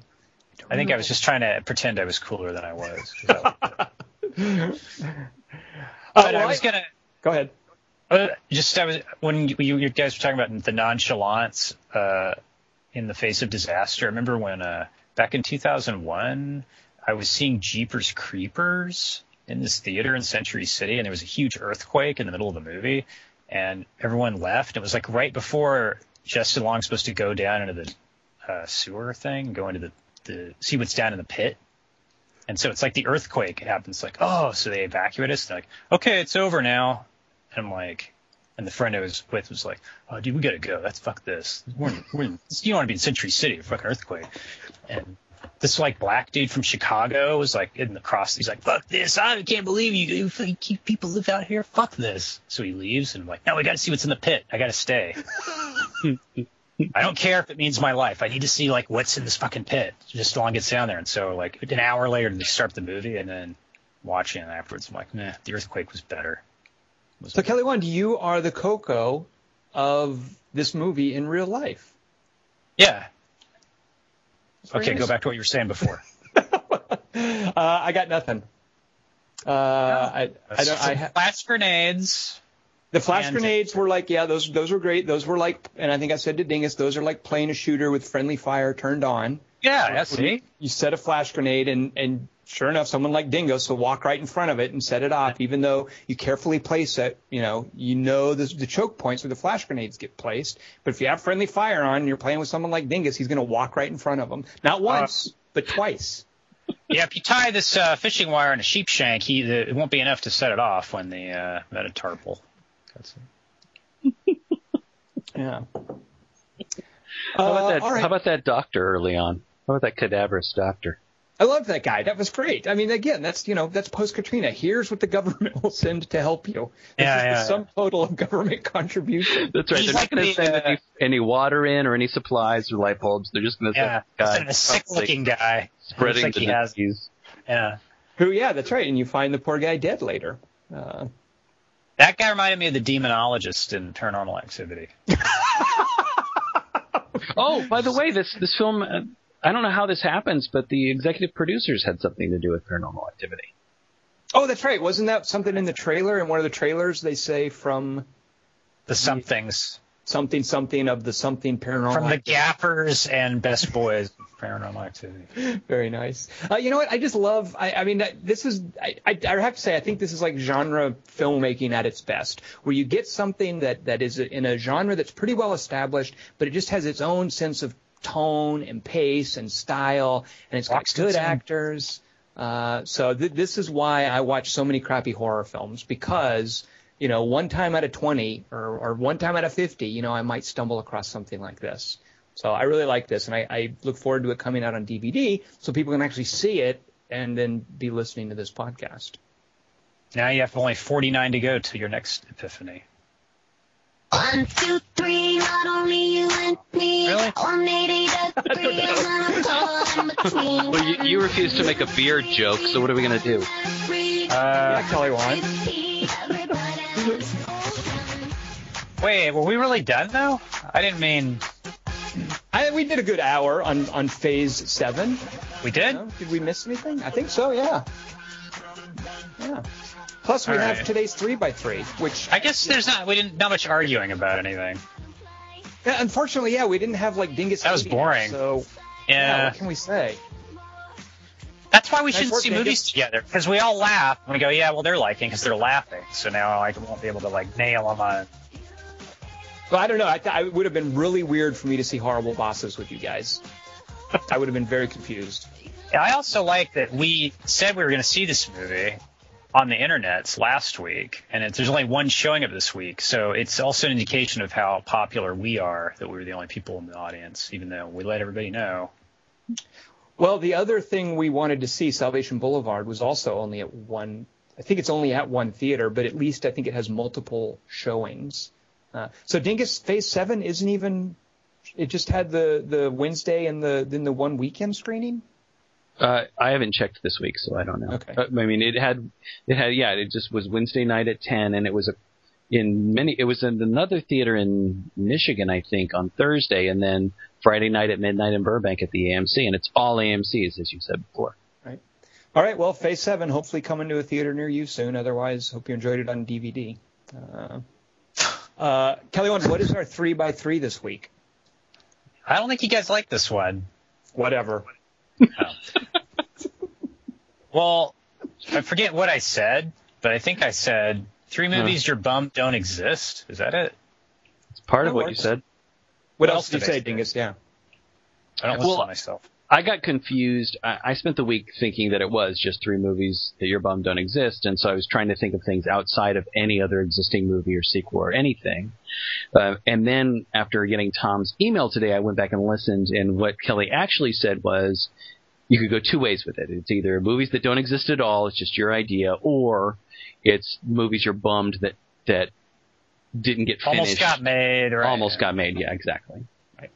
I've got a little of both. So which makes okay. it very, which makes it uh, considerably easier because I was just thinking, well, great, I'm just going to be pitching my ideas and anybody can take them. Oh, that's right. Good point. Luckily, it's on the Phase Seven podcast, so no one will hear them. Uh, Dingus, you're doing next week's three by three. You're in- introducing the topic, so you start us off. What is your number three example of a movie you're bummed wasn't made? Um, Kelly, do you want to give any other caveats? Do you have any other retroactive caveats? Well, 'Cause it's a little late now because the lists are made. So even if I say, all right, you can't have any. Uh, Oh, you did say no period films. sound. That's right. And you, uh, you, uh, you're right. You did say silent films. And all the physical gestures have to be non-faked. Tom, it's in trouble. All right, my number three is the only one of my three that's that is a film that um, should have or could have been made was an actual real has any connection to a real world film because I, I decided I didn't want to make I didn't want to talk about books I wish would be adapted or or sequels I wish had been made that kind of thing. So um, so and that's that's not again as Thomas said before that's not a limitation you guys need to put on yourselves. I just decided not to do that for my own list. But the the number three then is uh, a film that uh, is called or would have been called The Man Who Killed Don Quixote. Mm. Mm. Yep. And Then so go ahead. then we wouldn't have I know then we wouldn't have Lost in La Mancha, right, which yeah. is brilliant as well. Is that what you were going to say? Exactly. Um, but the thing is, I, I believe in a, in a perfect world, um, every film Terry Gilliam has ever wanted to make would have been made. Um, and further, furthermore, and would make a ton of money. And also, I also I want I want to think that there's a there's an alternate universe where Terry Gilliam gets to make a movie without restriction for every movie Michael Bay makes in this universe. Uh, and I want to I, I want to be able to visit that universe from time to time. Um, so so um, uh, just briefly, the the man who uh, killed Don Quixote was a famous um, disaster of of filmmaking uh, for Terry Gilliam, in that um, he. Uh, there was a flash flood that destroyed his location and, and wrecked a bunch of the equipment, and the the uh, star, or rather the lead of the film, um, Jean Rochefort was injured at the beginning of it, and so insurance had to pay all this money, and and basically insurance company took took all the footage and owns it now, and uh, and uh, you know because I just love, I again this was reinforced by watching the Imaginarium, Dr. Parnassus, uh, that Terry Gilliam just has such a, a brilliance about packing his camera with images that I would have loved to see what he could have come up with with Don, with Don Quixote film, but we can't. There's also the weather was against him too. Got rained out. They shot that stuff. Or did you did you say that and I was I zoned out? Well, that's said where the flash flood came flood, from. but but that could have been anything. Uh, and yeah, and I remember they had like NATO exercises. They're like jets flying overhead when they were trying Yeah. to shoot, and uh, Oh, that's right. Yeah, and he was going to just he figured he'd just re-record the audio. right. Uh, See, and it's like he's the Don Quixote of this analogy and the thing. Oh, like that, the movie's The Windmill and Harry Gilliam and Sancho Panza's Johnny Depp and he's also Tonto. well, that's what's great about uh, uh, the the documentary is it, it it's sort of it's clear there's layers within layers within layers of this story and the the movie itself and the the Don Quixote saga and uh, I I think I prefer what is it Man from La Mancha what is the uh, what is the documentary called Dingus Lost in La Mancha. Lo- Lost in La Mancha, right? I think I prefer, and who knows, because we'll never see Man Who Killed Don Quixote. But I, I really like Lost in La Mancha, and as much as it sucks, all that stuff that happened to Terry Gilliam, it's it's just such an important piece of like my admiration for him, like what he's had to deal with. Uh, and it, it's it's this ongoing thing with him. You know, Heath Ledger dying, uh, that horrible uh, Matt Damon Brothers Grimm thing that he did, uh, and how that was like a how much studio involvement he's had to fight all the way back to Brazil. I mean, he's such a powerful figure in terms of the movies he makes and the stuff that's happened to him that I really think uh, the uh, Lost in La Mancha is is to, an important movie for anyone who likes Terry Gilliam movies. So yeah, it sucks we'll never see Man Who Killed Don Quixote, but I'll I'll take as a consolation prize Lost in La Mancha. I will too, but I hate the idea because he does become uh, Terry Gilliam does become sort of a almost a tragic figure in filmmaking. Yeah. And I hate I just hate to imagine um, the depth of heartbreak he must have experienced in doing this because uh, because getting a film to that point where you have film crews in Spain and then having it washed away, literally washed away by floods. Uh, I can't imagine it. And Right. then to furthermore face and and certainly his his grief for filmmaking doesn't match the grief of Heath Ledger's family. But again, sort of a tragic figure. So I I feel for him. I feel for that level of heartbreak. And you have to think though that horrible Brothers Grimm thing. What came out of that is ultimately Tideland. You know, him wanting to do something smaller without stars, a smaller budget, a more contained shoot. You know, he got so fed up with what he had to deal with with Brothers Grimm. It's like, hey, you know, on a break, I'm going to go shoot this Tideland movie. And I think for those of us on the podcast, Tideland is is brilliant. You know, I love that we have Tideland. And if it meant him having to suffer through Brothers Grimm, you know, so be it. Uh, so. Because you didn't have to do it. You didn't have to pick up all those uh, lights. Yeah, I just sit on my couch and watch it. Yeah, Yeah. what do I care? Thanks, weather gods. Dingus is much more uh, empathetic than I am. Uh, no, but I appreciate Tideland, so I understand what you're Yeah. saying. All right, my number three. That's a good one, Dingus. I don't really have anything. This is my uh, just throwaway one. I was going to put this on my runners up because I couldn't possibly figure it would be in my three, but then I couldn't think of a third one. So this is me uh, rating my runners up for the actual list. And I just because I knew it would come up on any thread about this, or that one of you guys would probably mention it. Matter of fact, it's probably in Dingus's list already. But I'm just going to say I'm kind of bummed that we never got an aliens movie where the aliens come to Earth and we have a big apocalyptic alien infestation. You know, if we can have zombie apocalypses here, by golly, let's have an aliens apocalypse. Uh, and I know Wait, is this your were- number three? Yeah, yeah. Okay. And I know that there were scripts floating around, and that one of the guys who did Alien Three, uh, or the, the one of the, the guy who did, uh, who's the French director that had this weird concept of a wooden planet and a, Oh, this, that was my number three, you bastard. Oh, well then let's join our number threes, Kelly Wand. Let's let's All right, put them right. together. So It was it- Vincent Ward. yes, yes, that's right. And tell me, and it, well, go ahead and explain what his concept of an alien. His concept was Aliens 3 was going to be this, uh, it was going to be like this medieval planet, and there was going to be this wooden monastery. It's like everything's made of fucking wood. That's the be- best tech they have. So it's like you have, you ever have to fight aliens with nothing but wood. and they see a star in the east, and that's Ripley's escape pod. And then she's like the only woman in on the planet. So that's kind of been the existing Aliens 3. But there was all these sequences involving like libraries with shafts in them with aliens running around, and the aliens like going to be their dragon. And Yes, yes. Yeah. Yes. So See, I like that. Yeah. Now, I I like that idea, but I personally more wanted what we got a taste of in Aliens vs Predator 2, but it couldn't really live up to that, and namely just aliens running amok in uh, on Earth. Yeah. Uh, that's It's like when you when you finally get the aliens on Earth, like, yeah, it's a piece of shit. Like, okay, it's high school kid. It's like Jason takes Manhattan Friday the 13th. Like, well, he's on a boat that's going towards Manhattan. It's like, That's a terrible thing to bring up, but you're just absolutely a right. conquer. Yeah, it's like they t- they found the one way to do it wrong. Aliens Right. versus Predator 2. It's like, at first off, putting Predator in, into it, you're already off to a bad start. Well, because right, because the whole thing is the predators kind of contain what's going on. Uh, yeah, we don't. Plus, both those movies suggest that there's going to be a war between one species and another species, and then at the end, if you were asked, okay, who won, alien or predator, there's no real answer, is there? No. the answer is we all lose. Oh, so it's like Battlestar Galactica board game. Very good. Uh, no, the Uh, tagline is no matter wait, whoever wins, we lose, whatever. But no, you're right. Yeah, there should be someone should prevail. There was Always so there's also William Gibson one where script for Aliens Three, where Ripley's kind of written out because it was when she was like didn't want to be in the third one, Mhm. and then it's more about uh what's the guy's name? Nick, the Michael character Hicks. Hicks.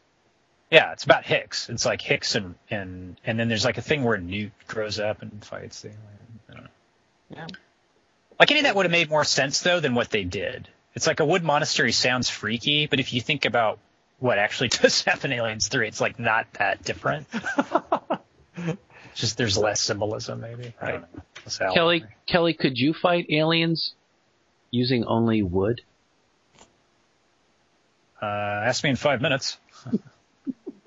I remember seeing the uh, an early, and I don't know if this is a constructed memory. I mean, just remember on in the little You're right. art house theater You're absolutely uh, right. near my campus that that had a teaser for this, and and and it was in space. No one can hear you scream, and on Earth, everyone can hear you scream, and just my body just going, oh yes.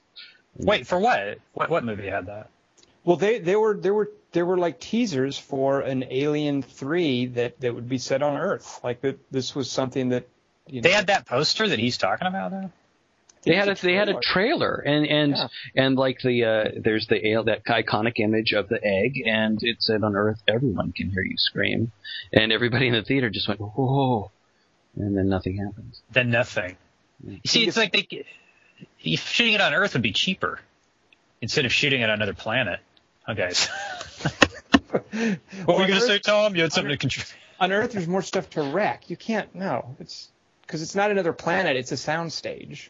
You and there's more people to impregnate and I mean it would you, you would I can't imagine where it would go or you know that it, I would hope it wouldn't be sort of a pedestrian alien uh infestation kind of thriller, but it was really exciting at the time, and then we wound up on a prison colony. And have you then- seen Aliens vs Predator 2?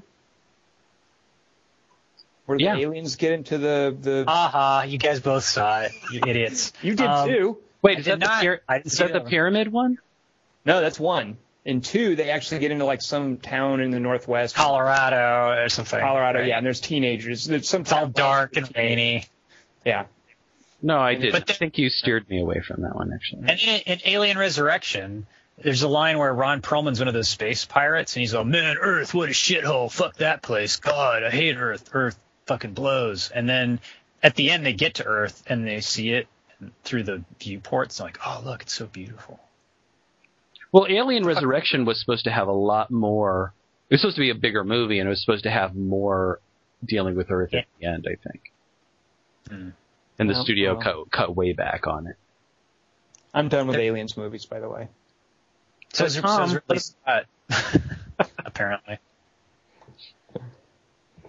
Uh, all right, let's move on to our number twos. Dingus, by the way, did we scoop one of your uh, upcoming choices? Wait, Did they- but Tom, what, Dingus? Yeah, what were you going to say? is going to say something. What are we missing, Dingus?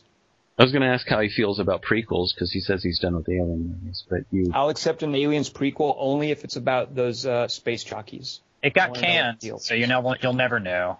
Damn. And it was going to have Natalie Portman as a Marine, like a spa- like a tough talking Marine. Would would she shave awful. her head? Uh, she wouldn't shake her head. Uh, okay, Dingus, what's your number two uh, choice for a movie that you were bummed wasn't made? It's Black Swan before she dies it. No, you didn't scoop me. Uh, okay. Or Kelly. Uh, th- that was a runner-up, but I. Uh, but the the last two are just films that uh, that I wish existed that have nothing to do with any other films until you guys say, "Oh, that was made. It's called." Um, What about what I would say instead of Tom? all right, so uh, so number two is um, a, a really really cool solar system movie, um, and uh, with with dinosaurs if you want it. I, I don't really care, so, but not directed by Terrence Malick. So um, so this choice is uh, a conglomeration of choices um, that I'm thinking about for my for my six year old because I'm I'm pretty strict about the movies I take him to see, but I would really like him to be able to see because he knows unbelievable amounts of facts about the solar system and about dinosaurs. But I'm thinking mainly about the solar system because most space movies jump off to another galaxy and just show us a bunch of fake planets and fake stars, or they're horror movies based on Mars. And I would like a really, really cool, epic sized um, space travel movie set in our solar system that could be rated G, but would still be incredible visual representation of our solar system. Not like that cheesy animated crap that you see when you go to a planetarium, but but like like going through our solar system in an epic adventure, uh, because our solar system has an incredible amount of things. It's not just the the planets that we think that we can rattle off in our head, uh, but there's so many wonders in our solar system. Um, and I would love to be able there for there to be a, a film in existence that that deals with an adventure in our solar system that a six year old could see uh, that would be thrilling but not terrifying, of course, but just uh, visually and and and story wise an amazing adventure. Just dealing with again, just dealing with these planets uh, around our our cute little sun. Kelly, Wand, do you want to tell him about Stanley Kubrick's 2001, or shall I? I think it's 2001's G-rated too, so yeah. All right. I think But it also it doesn't I- stay in our that's solar like system. good. technically. I thought it's a good movie. Kelly, Wand, you don't know that it doesn't stay in our solar system. Yeah, we do. In the book, That, that that's not canon. our solar system doesn't have paint in it that looks all trippy and psychedelic. Dingus, what about what about Outland with Sean Connery and Peter Boyle and Frances Sternhagen? That's all in our solar system. That's Well. an adventure. Let me write this down. No. I don't think it's G-rated though, because people's heads explode like in scanners. But they're wearing helmets, so the No. goo doesn't go everywhere. It's contained within the helmet. Which All your right, son that's- should know. Your son needs needs to know these safety tips as practiced in Outland. All right, that's cool. All right, got that. Excellent. Uh, hey, Dingus, is your movie that you didn't title or anything? Is it um in 3D? No. but we'd sell more tickets, Dingus, or we'd make more money. Uh, you guys can go to the 3D version. I'm not slapping those glasses on my kid's head because that's rude. Uh, Dingus, doesn't sunshine go to Uranus? I thought it was where the sun doesn't shine. It's actually Venus, but sunshine does go to Venus, doesn't it, Dingus? Uh, it goes by Venus. There you go. You know, uh, in Mercury, one side's always super hot and the other side's always super cool, like the that Burger King sandwich with the lettuce. But um, that means that there's this meridian strip where it's perfect. It's like probably 72 degrees, but you have to like run constantly to stay on that one. Like you tan perfectly. Yeah, that's called. Um, I believe the solar system. I, I think the uh, astronomy term for that is taint. Is that the name of your movie? Yep, the taint.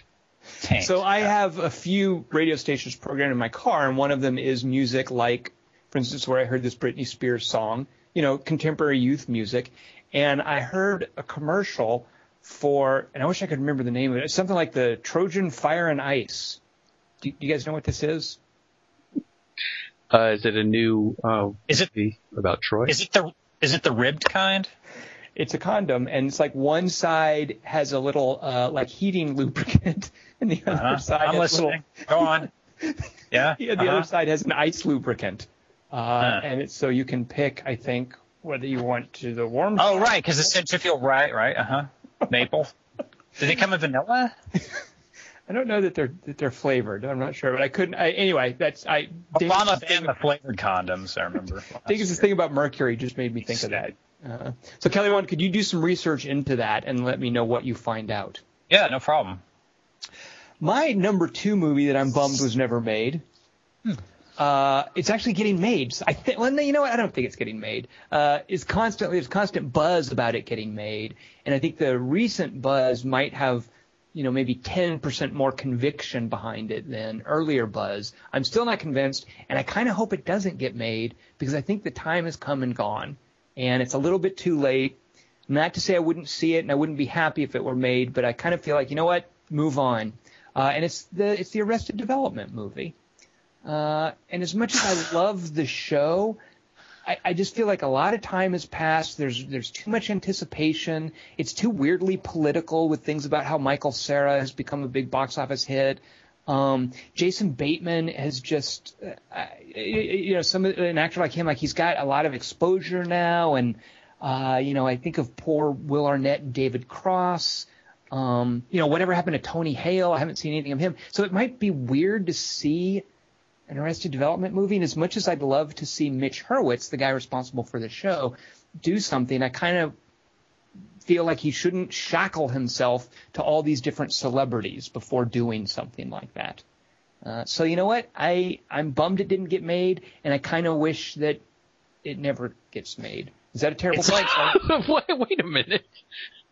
These are the Well, I top feel- three movies you wish had never been made. No, no, I'm bummed it didn't get made, and I think its time is gone. Like, I think it's too late, and it's got too much baggage and politics involved. And and I hate to see someone like Mitch Hurwitz. You know, I, I'm like, you know what? Move on. It, I'm bummed it didn't get made, but just go do other things. Uh, you know, That- inflict that movie- wounds us other ways. So. That that movie was in development, but then the development got arrested. So it's, Oh, Hey-o!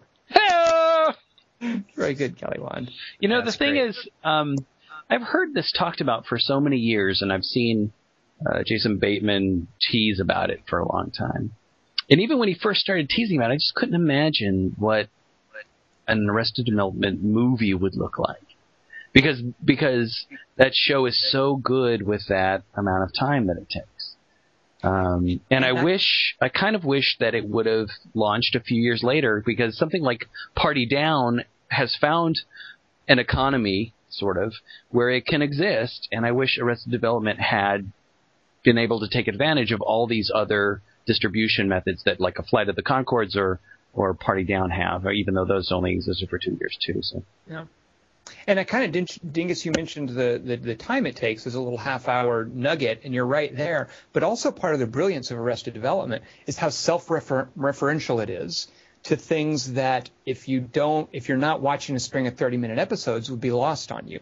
Like all the jokes about Buster losing his hand to a loose seal and a char- characters, I think his mother and Liza Minnelli's character named being named Lucille, like all these things that call back and all these jokes, little throwaway references to Buster missing a hand or having a fake hand and stuff like like in a movie as a standalone experience. I don't know that that would read as well. Uh, you know, Arrested Development exists it, it so well within that format of a season of 30 minute episodes, some of which refer to each other and all these in jokes that carry on that you can miss. And I just don't see that working as well. You know, it's almost, we're coming up on 10 years after it premiered. It started in 2003. Uh, holy And- cow, I didn't realize that.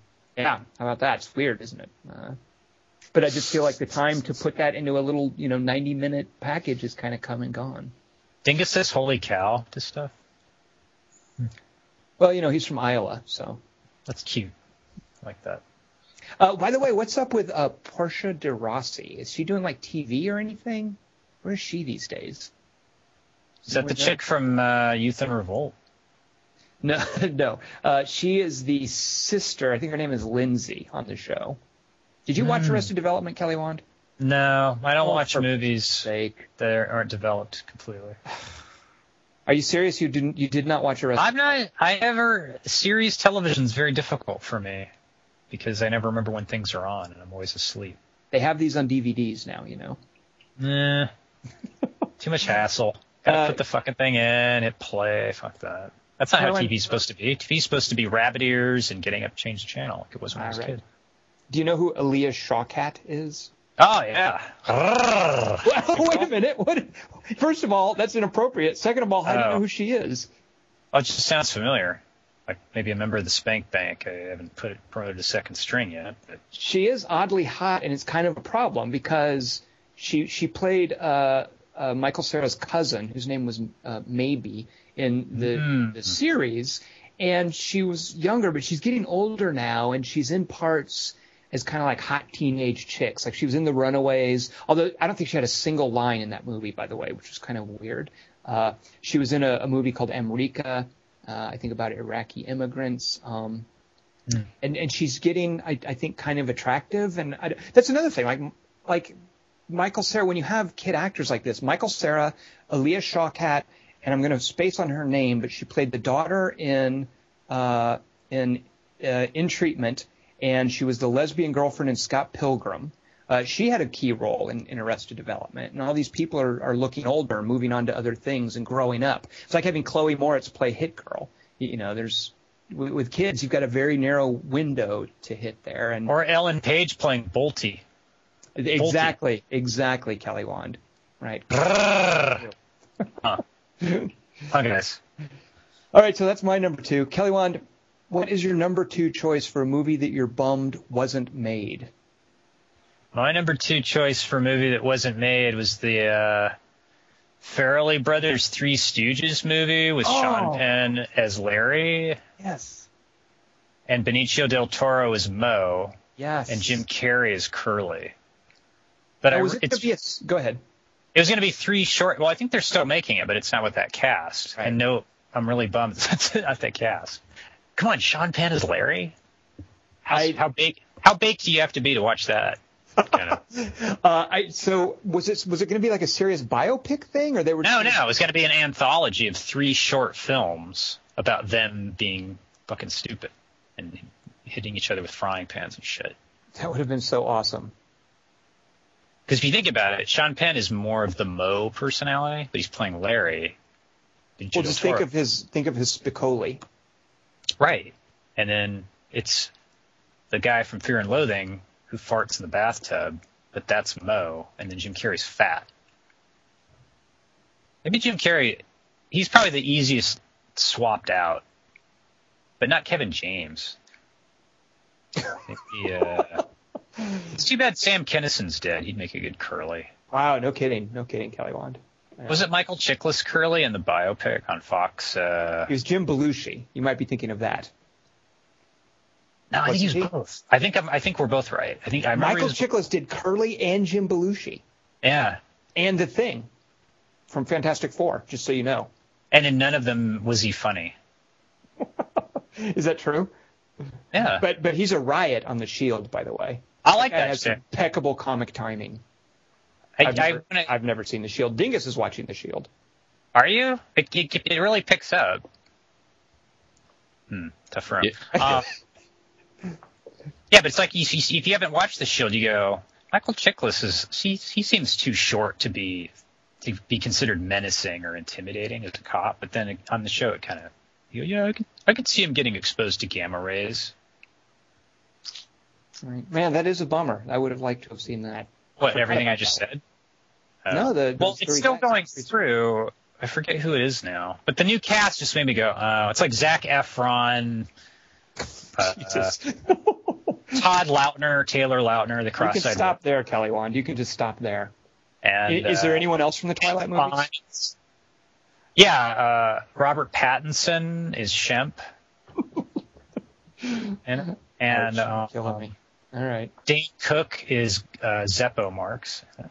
Oh, Dingus will love that. Dingus constantly is quoting Dane Cook routines. And uh, I Kevin could see uh, Louis C.K. playing a part in it. How about that? I can't go with you there. He's always Louis C.K.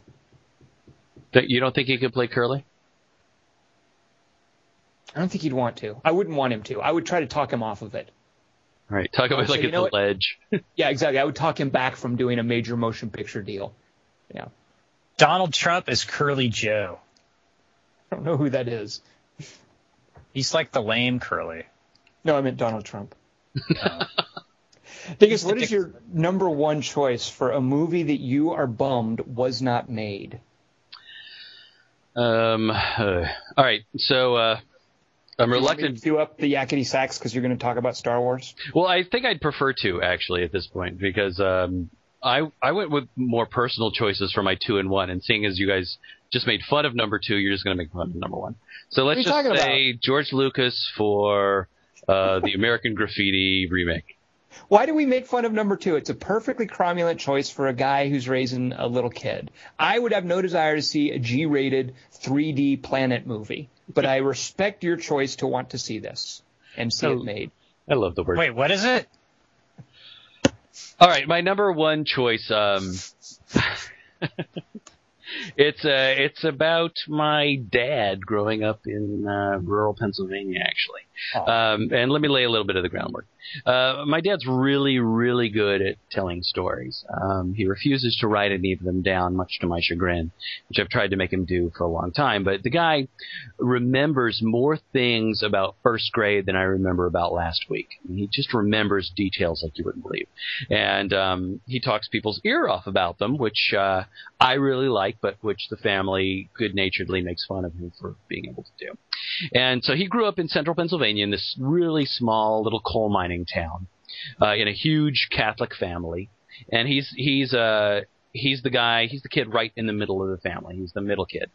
Um, and he's just got these great stories about about I mean he's he's one generation above me and he was in a one room schoolhouse in this little rural place you know sleeping in one bed with 17 children or however many kids are in his family. And he's just got great stories about this this area in Pennsylvania that I think of as this depressed sad coal mining area. But when I I've taken other friends there or you know girlfriend they're there oh this is like Currier and Ives. It's so beautiful here. And I just think of it through the lens of his story. While it was a great place for him to grow up and he just tells these great cinematic stories about you know the the coal strip coal mining strips and and picking through um junk heaps for metal for his dad to sell to help the family you know survive and and all the all the different things about this it's you know it's it would be sort of like a a Polish Goodfellas without any violence or cursing or or crime. It's it would be completely boring for everybody else. But the idea of being able to see these amazing stories that my dad tells that are really interesting only to me uh on the on a movie screen would be great. And I and it wouldn't be good for anybody else. So uh, my number one is is a film that I'm bummed that would never be made because it would be of only interest to me and therefore would be impossible to make as a movie. Now, can you cast this, Dingus? Who would play your dad? Um, well, I didn't really even think about that. I would. Can I float a choice? I, we have someone that we represent. We'd like to recommend for your project. Can I just let me just give you a name? Are you ready? Yeah, go ahead. Chris O'Donnell. he's available. He's cheap. He works hard. I don't know that he looks Polish enough. He's clean now. Uh, come on, give, cast your dad. Come on. What? How old is your dad in this movie? Uh, well, it, it's a, it would be a, a starting out when he's a little kid and working up through his life, much the way you know I, I say Goodfellas is a kind of a joke, but the idea is you see him as a kid, you see him growing up until he's an you know an older man, either telling these stories or just being with his family. So there, you would see him through various stages of his life. So Yeah, there's going to be that bookend stuff, but none of that. Just his as a your dad is a young man. Who's going to play him? Who do we want? well, I would want Tom Selleck, but he's too old now. So it's So- like Benjamin Button, but he gets older instead of younger. Yeah, that's the that's the twist. Instead of a guy who gets uh, younger as he gets older, this is a weird thing. It's a kid who gets older as he grows up. Hmm. Now, could your dad handle like w- would would there be any problem with Tom Selleck's mustache and your dad like like authenticity issues where people would admire Tom Selleck's mustache, but your father would never be able to pull something like that off? Is that is that a conflict? No, because my dad emulated Tom Selleck's mustache for much of his life. That's nice. Now, did you see the last movie where they make an issue out of Tom Selleck's mustache? What was?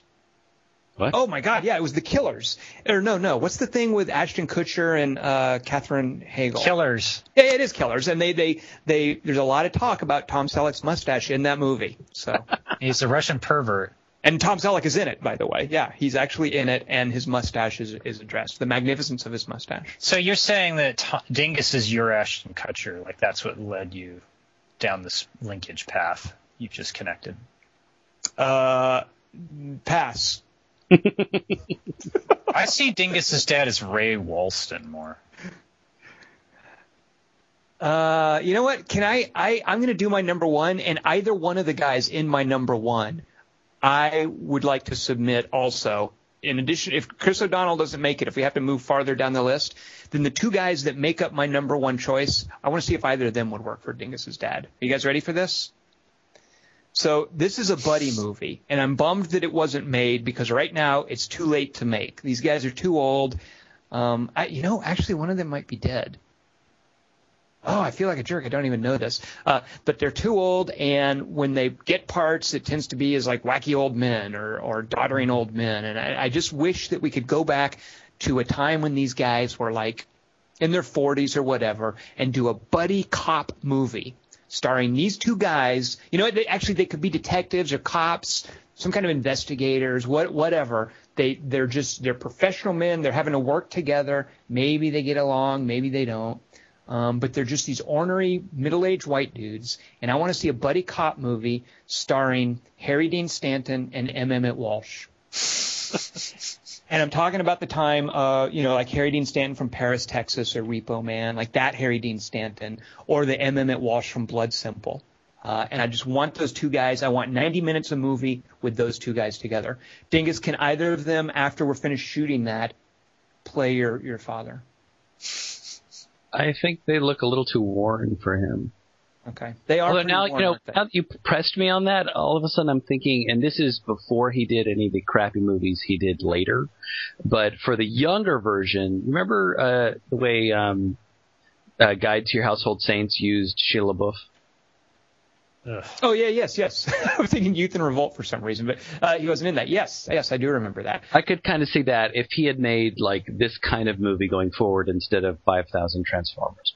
God, remember when when we saw that and we were like, Shia LaBeouf is awesome. Right. What?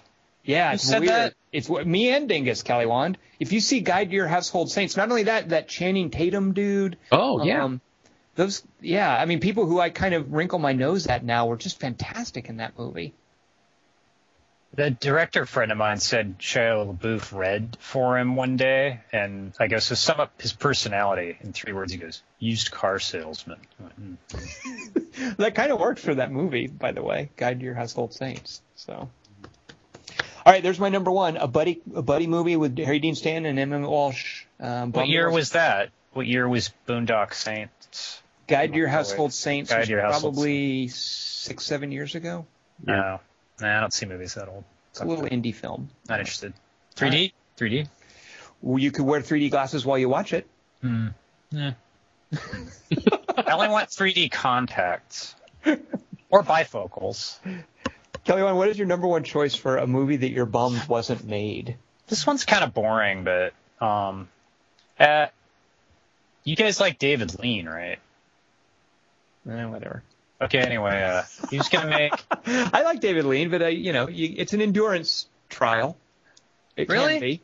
For Uh, you, every David Lean movie's like that. There's no good David Lean. Lawrence Arabia bores you. Dr. no, Spock it's is boring. fine. It's just long. I've never seen Doctor Zhivago, but uh, Bridge is he over the River over, the, Kwai. Bridge over the River Kwai is pretty tightly contained. I think so- he was going to make Rendezvous at Rama, wasn't he? Is that an Isaac Asimov thing? It's Arthur C. Clarke. Ours, yeah, okay. Dingus knows this. Oh, did he just scoop you? No, Okay. he's being a buffoon. Dingus, Little being a buffoon. that job's already taken around here, sir. uh, All right, so David Lean, go ahead. all right, so 1970. Well, here's the thing. See, we all hate CG, and it's like David Lean is. It's like if you watch David Lean, you see why CG sucks. Like that's what movies are supposed to look like without CG. Mhm. Like spent like 200 million dollars for this ice plateau, more.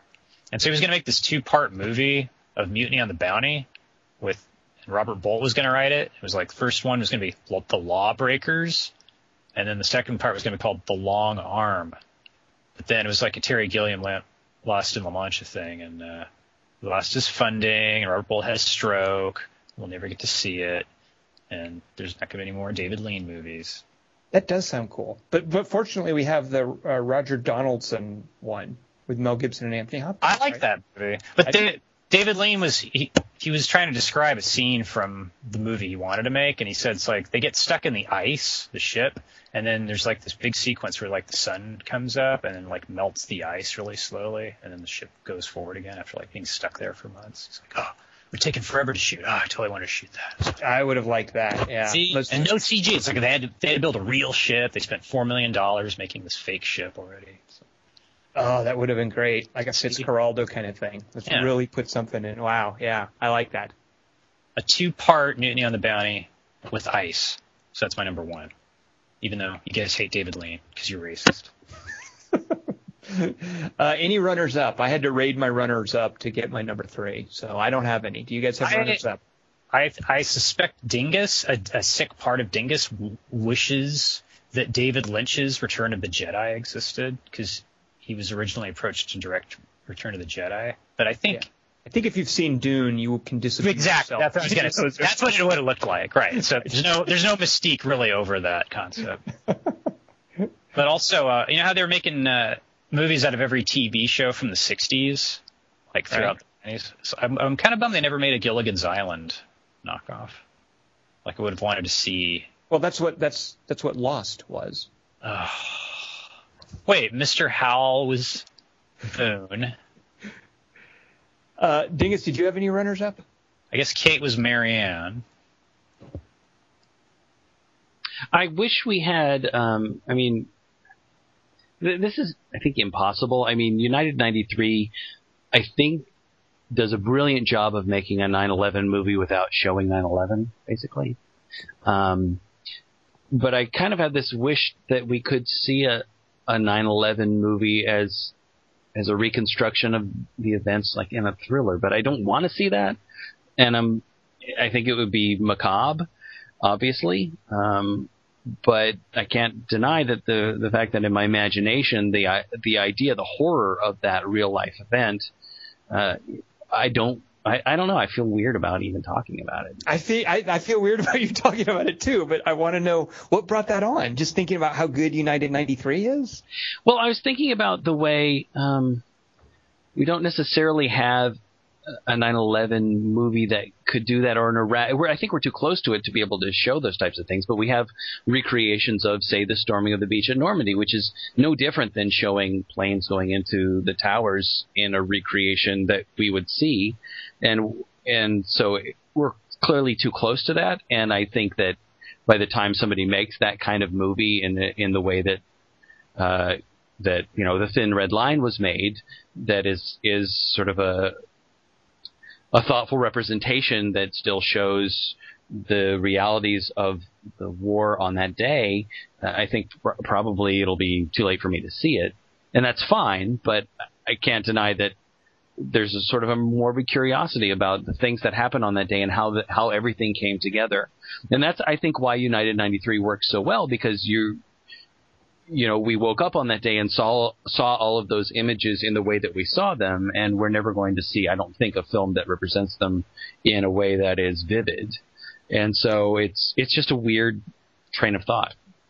Uh, I like the train of thought, but I, I think an important distinction should be made between talking about like Normandy, uh, because that's a well-established uh, mode of like human fucking things up. You know, war is something that we've always been fascinated by, and it's something that has always existed. It's always it's a facet of how nations interact.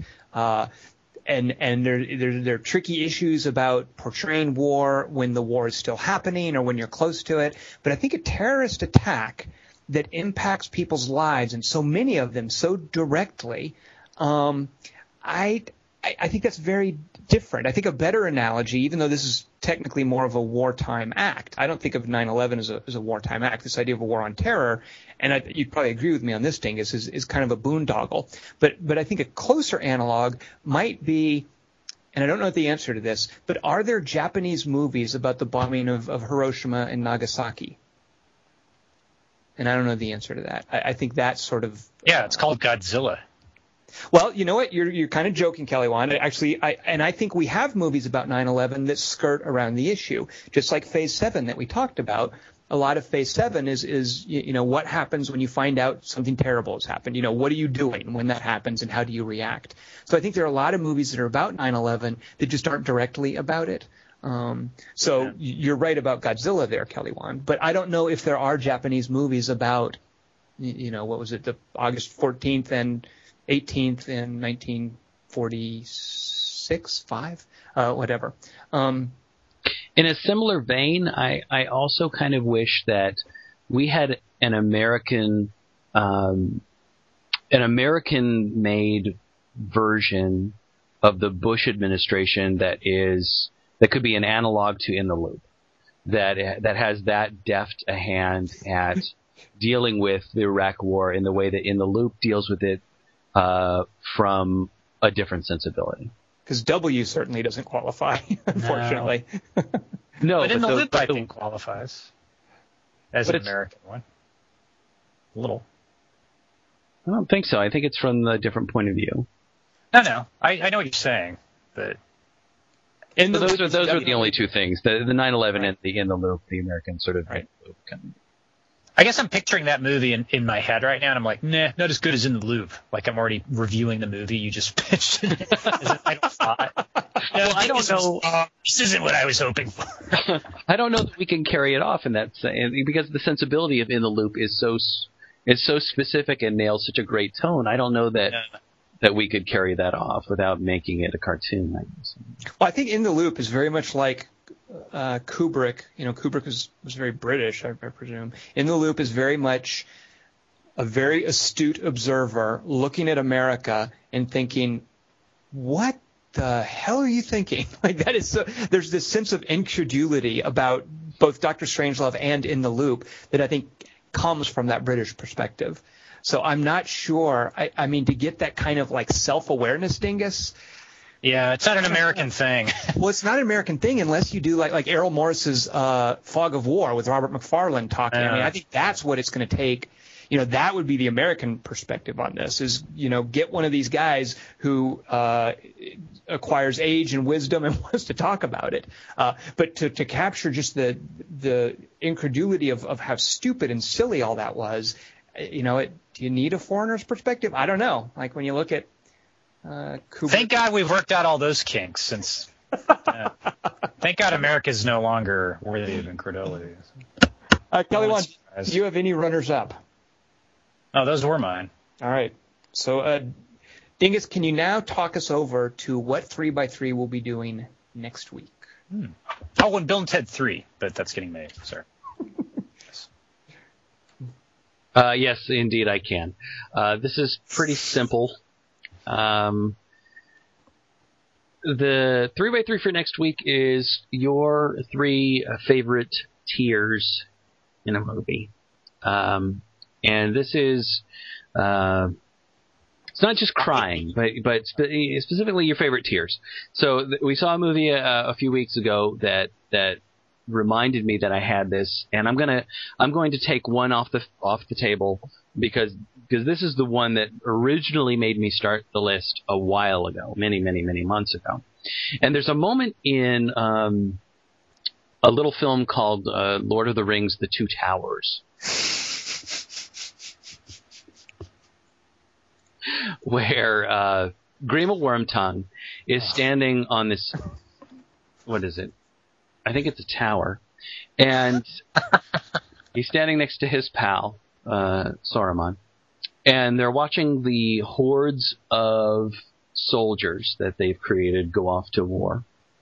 And for some reason that I can't quite understand and have never totally understood or interpreted, uh, Grima Wormtongue, uh, stands there, and one tear just runs down his face as he watches these tens of thousands of newly made soldiers go off to war uh, to to you know with the purpose of wiping out mankind essentially in Middle Earth. And and I just remember seeing Two Towers for the first time and watching the actor let a tear go there. Uh, which maybe it's a trick he uses a lot, maybe it's not. I don't really know, but I remember thinking, why did why is why is that character crying there? Why is he why is there a tear going down his cheek? Why is he not wiping it off? What's going on? Uh, and I I find that fascinating. I find it fascinating when actors uh, allow themselves to have a tear without like full out bawling. They don't wipe it away or they do wipe it away. They try to keep from crying or they don't. So uh, so this is just you know in the in the tradition of that weird sort of why is he crying there? Um, your favorite tears in scenes. Kelly Wand, did you notice Dingus's subtle racism in that comment? Which one? Just now, more he specific. About, he was talking about all these armies going off to conquer mankind. I noticed that he doesn't care one whit for elf kind or dwarf kind. Yeah, that's true. Oh, I'm sorry. I should have said Klingon. Women. Uh, all right, so that'll be our three by three next week. Uh, Kelly Wand, do you have any questions? Wait, so does he mean CG tears? Uh, we'll find out, won't we? What about TIER tears? Like, a wedding cake. Because Minus, Minas Tirith was like a wedding cake. One of my favorite tiers is the middle layer of the wedding cake in Bridesmaids. I'm gonna just it's a teaser for you right there. That's one I might be picking. Also, Uh, all right. Oh yeah, what else, Kelly Wand? nothing, nothing, no, no. Okay. uh, join us next week for uh, Dingus's three by three of our favorite tiers. Kelly Wand and I will be participating. Uh, we'll also be seeing Crazy Stupid Love. No, we won't. You're Shut up. So what? What is your deal? That might be good. You don't know. No more Steve Carell movies. It's not a Sure. Steve Carell movie. It's a movie by the writers of Bad Santa, and I know you liked Bad Santa. We're not seeing. Wait, wait, wait, wait. You're joking. yeah, next week we will be seeing uh, Captain America. Yay! Yeah. Finally, a superhero movie. It's been I so know. fucking long. God, That, that's not the title. That's not the title, Tom. What is the title? The Captain America? America's First Avenger. Oh, Right. America's First Avenger, the Captain America. He's avenging something. I don't know what exactly. Yeah, Like- what are they mad about? What are they avenging? Yeah, because Spider-Man's avenging Uncle Ben, but Steve Rogers doesn't even. La Have... la la la la Oh la yeah, yeah. la la la. Uh, Steve Rogers. That's spoiler. Yeah. Um, Well, Tom, now do I you know what color the skull is of Captain America's arch nemesis? The Crimson Skull. Horrible. Yes, but what color is it? Yeah, what color? I didn't want your foo-for-all terms. Well, we'll find out, won't we? No, we won't. wow. I mean, maybe. I don't know. I probably shouldn't. All right, so join us next week. We will not be seeing Crazy Stupid Love. We'll be seeing that the week after. Next week we will be seeing Captain America, the the Captain America, the world's Avengers, the first Avenger of the world. Um, and we'll also be doing a three by three of our favorite tiers. I am Tom Chick. I am joined by Christian. Mi- Oh God, I don't know, Miss. I just can't. I have no idea how to say this. Dingus, what is this? Uh, it is Christian Morosky. Mm, I don't think so. And Kelly Wand. Body switch movie, uh, Jesus and Muhammad.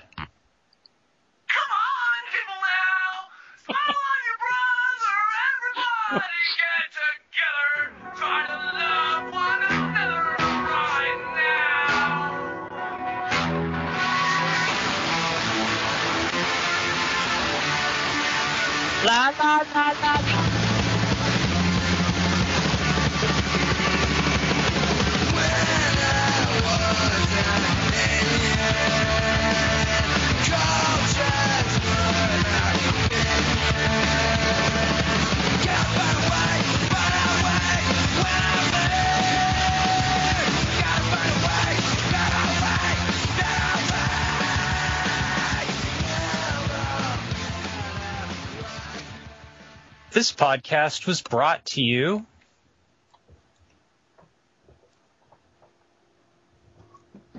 Very nice. Now people are going to think we cut you off.